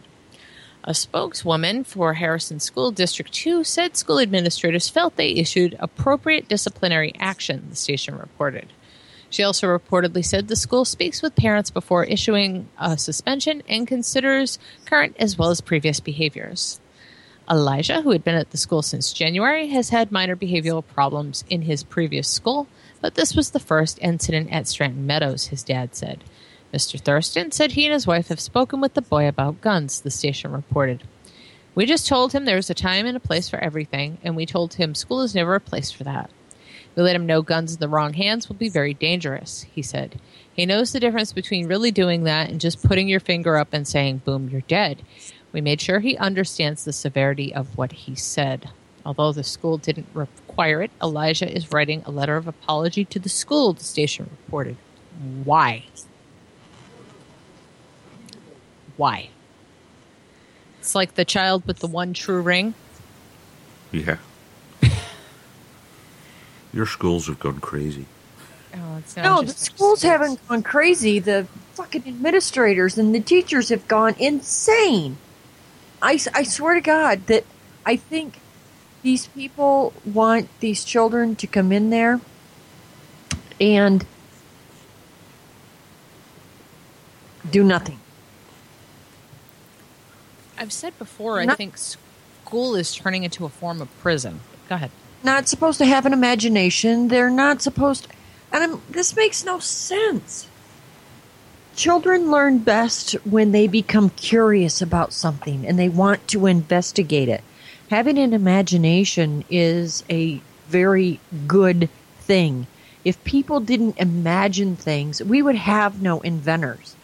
I, I Jan, I'm telling you, it's it's the raising sheeple thing. It, I swear to you, oh. that's it's just ridiculously stupid. Well, we we've talked about the board of education, and we've talked about how it happened at the federal level, and the people who contributed to it were the rich banking families, and and the reason they contributed to that is because they wanted people just smart enough to run the machines and just stupid enough to passively accept the crappy wages, the long hours, you know, and everything else that they're forced to deal with to have a job. And the school system is turning out perfect little people for that. They're doing exactly what the people who funded the federal Department of Education want. It couldn't be any better for them. It couldn't be any worse for us as a country. and Jeannie's favorite story of the evening. Bill proposed to legalize shooting down drones. Over the past few years, there has been a lot of talk about passing laws to legalize shooting down surveillance drones. One city tried to pass such a bill and received threats from the FAA. Now, a, similar bill has been proposed that would legalize drone hunting throughout the state of Oklahoma. Last October, the company Silencer Company, the company Silencer CO, began taking orders for the first commercially available silencer for shotguns. One of their ads featured someone nicknamed Johnny Drone Hunter. The promotional trailer for the Salvo 12 shotgun suppressor from Utah based Silencer Co. said the following In the non too distant future, privacy is a thing of the past. Un- undeniable rights degrade like the paper they were written upon, and Big Brother has a constant eye on you and your family. That's when a determined man and an unequaled weapon, Johnny Drone Hunter, enters the scene with his salvo, openly promoting shooting down drones. A year before that, on April Fool's Day 2013, a powerful and convincing joke spread like wildfire through gun culture. Websites frequented by firearm enthusiasts were blazing with the claim that theluckygunner.com had offered pre orders for new shotgun loads specifically designed to disrupt drone operations. The fictional anti drone shells created so much excitement that the website server briefly experienced outages from traffic. Literally hundreds of thousands quickly tried to add the ammunition to their shopping carts, but after they clicked add to cart, they were disappointed to learn it was all an April Fool's Day joke. The load claimed to be made of depleted uranium. That was the dead giveaway that it was all a hoax. The description of the fictional round explained that once the drone was shot, whether or not it was hit in a critical area, it would have its circuits disrupted by the uranium. This was a moot point as it does not take such great lengths to shoot down a drone, according to experts. But the April Fool's Day social experiment reviewed, much like Silencer Politico's salvo ad is the widespread interest in civilians shooting down drones. But one small Colorado town, Deer Trail, um, fast forward a few months from then, uh, Deer Trail, a small Colorado town, considered a measure that would have allowed residents to hunt federal drones and shoot them down. The FAA even chimed in and warned the town against this as completely illegal on a federal level, even if the town legalized the practice. Is it illegal? Of course it is. But it's also illegal to spy on American citizens. Resident Philip Steele said to CNN during a phone interview If they fly in town, we will shoot them down. Steele wrote the ordinance after learning that the Federal Aviation Administration loosened regulations that would allow the flight of drones in domestic airspace. The FAA recently announced plans to allow widespread use of domestic drones in 2015. The overall purpose of this test program is to develop a body of data and operational experiences to inform integration and the safe operation of these aircraft in the national airspace system, the agency explained. The Deer Trail Ordinance ultimately failed due to the FAA warnings. I was a very good boy giving Deer Trail a chance, so I fully intend to take this to other towns, a defiant Phil Steele said during an interview with the LA Times. But the FAA wouldn't have gotten involved when, if the FAA hadn't gotten involved, one resident told us. I have no doubt it would have passed, but we didn't want the bad press we we're getting. We're a small town. Now, another town is considering a similar ordinance. Oklahoma Senator Ralph Shortey said the criminal ailment, drug smugglers are using these. You know, cattle theft. Cattle thieves are using these things to track the movement of cattle. That's why Senator Shortey proposed a bill he said is aimed at protecting land and privacy. If it passes, he explains, then the state of Oklahoma would not prosecute you for shooting down drones. The bill would still prohibit shooting drones on a residential area, but you could use anything else on it. You have the ability to damage it, destroy it. Do whatever you need to if you don't want it on your property, Shortey explained. With all of these, all of the obvious excitement from so many about the idea of shooting down federal surveillance drones, it raises the question of what will be next for the use of drones in domestic spying.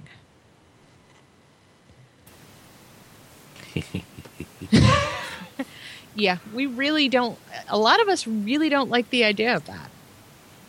Uh, drones. I, I don't like them. I think we should, you know, and I said this a long time ago. There will be laws made about these things.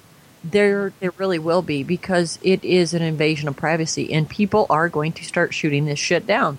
And I think when it is hovering over your yard, taking pictures or video or whatever, you have that right. Um, I, I really do not like all of these fucking things flying around. I really don't. The UK already has laws. There's a I mean- police force bought a drone, It's, uh, and it's then they're told they couldn't fly it because they didn't have the right paperwork. Well, I mean, we we've got some laws, but nothing that really protects your privacy. And every court seems content to let the police just shit all over your Fourth Amendment rights. So you don't have much recourse left. And you know, I will tell you, I think legislation like this will prompt people to move Yeah. to places where they are allowed to protect their privacy. Because you saw Citizen 4, Barry, so Yeah. you're going to understand when I bring it, this up. Um, Jacob Applebottom, is that his name? J- Jo- Jacob Applebaum is sitting there and he's talking to the man who ran LavaBit. And LavaBit was the place that took itself completely out of the email process. It kept no hard copies. All your stuff was encrypted, and it had no knowledge of what you were doing. Um, LavaBit shut itself down after the NSA, the FBI, and the CIA tried to force it to release Edward Snowden's emails. He wouldn't do it. He said, you know, the only thing a person of integrity can do is to shut my business down. And someday I would like to provide you with the same service I did before, but I can't now. And ethically, I couldn't do that to my customer. So um, that man gets a big kudos in my book. But Applebaum is sitting next to him. Very smart man. He wrote the book Homeland. if anybody's interested, um, who no longer can live in this country because he exposed a bunch of stuff. So he lives in Germany. A lot of people who've exposed stuff about the surveillance capabilities of our government now live in Germany. Um, said, you know, we keep people my age do something, and I find it disturbing. When we talk about liberty, we've taken the word liberty completely out of the equation. We equate liberty with privacy, and we say that we no longer have privacy, and privacy is dead, but we don't call it what it is. Privacy is personal liberty, and that is being stolen from us on a huge level. And he's absolutely right. Yeah. People just aren't calling it what it is. And I'm guilty of it too. This is a fundamental loss of liberty. And people will only take so much. I firmly believe that. Oh yeah, I mean, um, look what happened in the UK with our riots. The police had gone too far, and yeah, people just took to the streets. They're ripping down CCTVs. Um, okay, and then people started nicking everything in sight. But yeah, You can't control how a riot's going to go. You know? Yeah. when you're going to get your riot on, you know, you have no control what happens after that. Because there is the psychology of the crowd. yeah, and that was People don't the, recognize you know the most of the violent outbreaks we've had in the UK are down to the police trying to cover up um, Mm-hmm. indiscretions, and and we get quite violent about it. Apparently, Yeah. you know um it's funny it, in i can't i can't say this in any way that's going to sound right but i see the way the uk vapors are standing up and really fighting this this legislation the tpd and a lot of other things your privacy rights people are years ahead of us in so many ways um, you're starting what I think is the end of the privacy nightmare over there, hopefully. And we're just starting the beginning of ours. And it causes a fundamental change in how people see themselves and their interactions with their government. Um, I can only hope things improve for us here. Uh, Well, yeah, I mean, Yeah. it's, yeah, they've been. Um, I mean, things like drones and camera surveillance and all that. I mean, Britain's been oh, yeah. writing and rewriting the legislation on it for thirty years. Um, so yeah, But you are the while. most, you are one of the most surveilled places on earth. yeah. Oh, we are. Some So- lud- like every square mile has at least one camera or something. Yeah. Something crazy like that. every show that every show that comes out of the UK, it's if it has anything to do with the police, it's well, let's check the CCTV Yeah. footage. Every city centre it's got CCTV. Yeah. So yeah, um, the criminals don't tend to do robberies and stuff in city centres anymore because they know they'll get caught. Jesus, Thomas. Put CCTV in every home. House Yeah. burglars should householders should help us trap burglars, says Scotland Yard chief. I- Did I they think- I think he'll fire be- that He'll, he'll, he, well, if if not, he'll probably be uh, asked to retire quite soon. Yeah. Yeah, you, you can't say that. It's bad enough. That Oh, you've that's got- that's a hilarious thing about cameras in the UK. Right, we've got more than anywhere else in the world, but Mm. Right. you know where they are because you're not allowed to put up a CCTV camera unless you've got a sign telling people that you've put up a CCTV camera. Oh, yeah, but a lot of times people ignore shit like that. Um, a- and this is just just a funny. Um, Paul, my husband owns the car wash and the storage buildings here in town. Okay, and we have one of those vacuums. You know what I mean? The vacuums at the car wash, Yeah, right. big giant things. Well, and there's a trash can beside it, and you know e- everybody knows it's illegal to dump your garbage. Everybody knows this. And it got to the point that with that trash can that we had to put this giant wood frame and lid thing on it. All right. So, and then you can only open it up about six inches. Mm-hmm. That's all the farther it opens. It, you lift it up, and there's like a six inch opening for people to put stuff in. Do you think that stopped people? No. No. And we have video cameras everywhere. Jan, you cannot look anywhere down there at that car wash and storage building without seeing a sign that says this property under 24 hour surveillance. We had video cameras up and a DVR. There's uh, five, six, six, six cameras down there. Right. Six. And they're obviously placed. People You will know- pull up, open the back of their car, take a bag of garbage out, and set it beside the fucking can because they can't lift the lid to put it in there. Get in their car and drive away. Well, um, in UK, all the city centres um, run to actually have live staff watching the camera systems all the time, 24 hours a day. And if there's some problem, they will call the nearest police unit to go and have a look. People are assholes. I swear. People are assholes, but I blame the, Survivor. the prevailing theory used to be, at least when we started doing this external surveillance of people on the street and in businesses, was that if you put up a camera, people will behave better. We're starting to find out that that is not the truth. No, well, no, it's People- because they've got used to cameras. People have become so numb to the fact that they're there that they're just going to do what they're going to do. And well, they, so, they realise the police can't be everywhere at the same time, so yeah. Exactly. So, you know, a criminal will always be a criminal no matter what. Yeah. It doesn't matter how many cameras you have up. If the opportunity exists, they will do what they're going to do. And that is assuming you actually think the government just wants to watch what the bad guys are doing. I don't. But I live here where we have the NSA data center that can store more data than any place has ever stored on Earth, ever. That No. we know of. Uh, that we, yeah, that we know of currently, you know. So, yeah, um, till somebody else leaks something else horrible, and we find Well, out you, that you saw uh, Citizen 4, I would imagine GCHQ have a rather large data farm somewhere.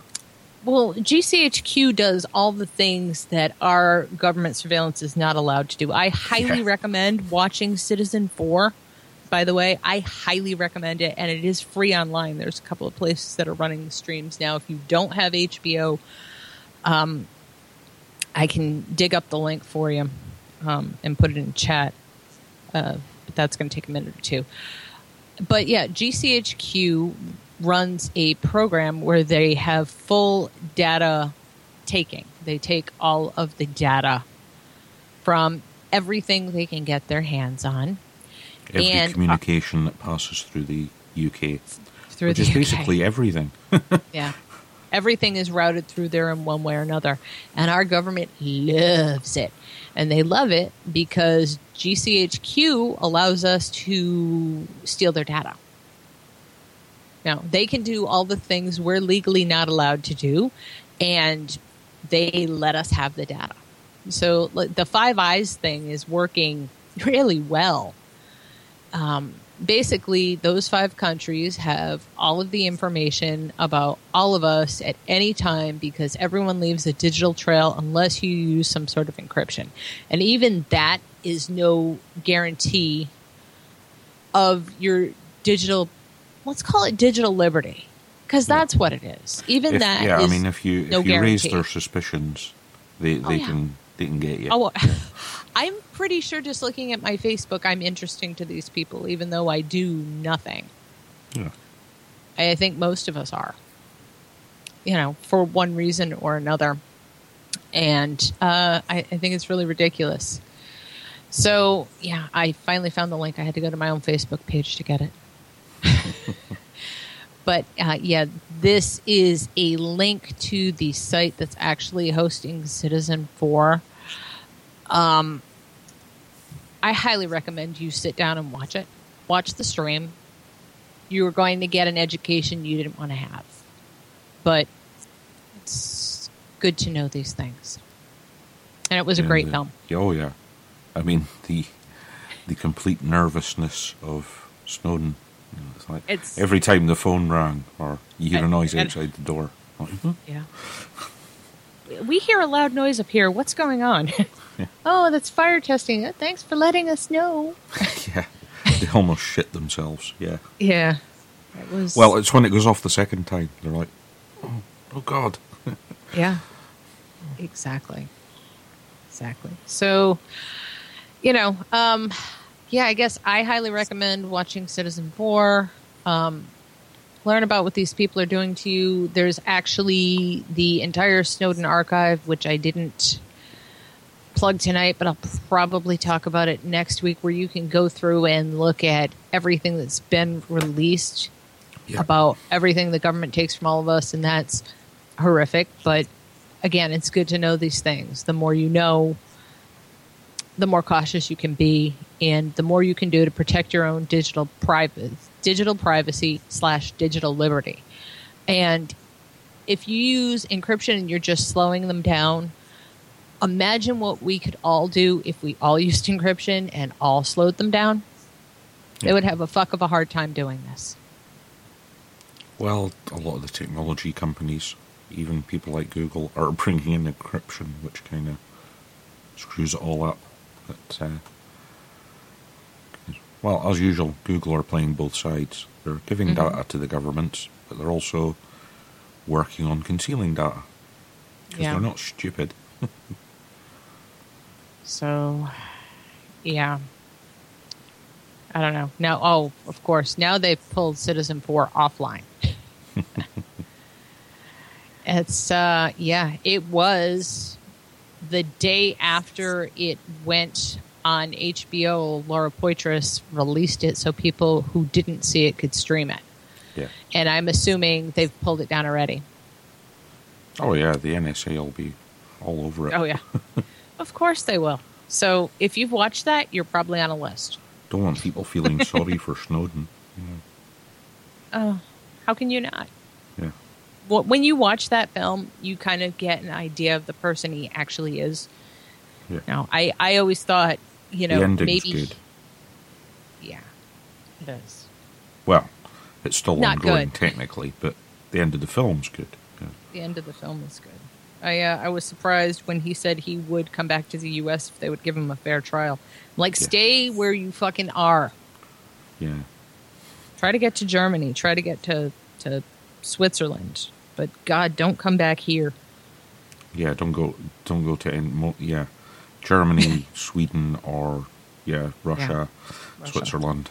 Yeah, the countries that keep telling the US to bugger off. Yeah, Exactly. don't So, end yeah. up in a UK embassy trapped for the rest of your life. No, you, you definitely do not want to be like Julian Assange. Although I will say, I I know people really criticized Edward Snowden, and I, I'm sorry I'm talking about this so much, but I feel like I need to. I know after the first few leaks came out, and it was like every week there was a story, every week there was a story. We were covering it. Every not everybody was covering it, but we were covering it, and, and the Intercept was covering it, and the Guardian, the New York Times. They were all doing these stories, and, and after a while, I think people got numb to it mm-hmm.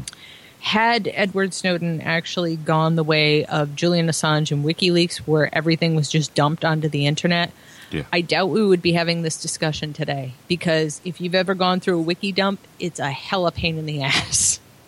well, no. Also, the data really- Snowden had, if it was dumped the way WikiLeaks dumped their stuff, Yeah. th- there would have probably been riots worldwide. Countries would have been going to war.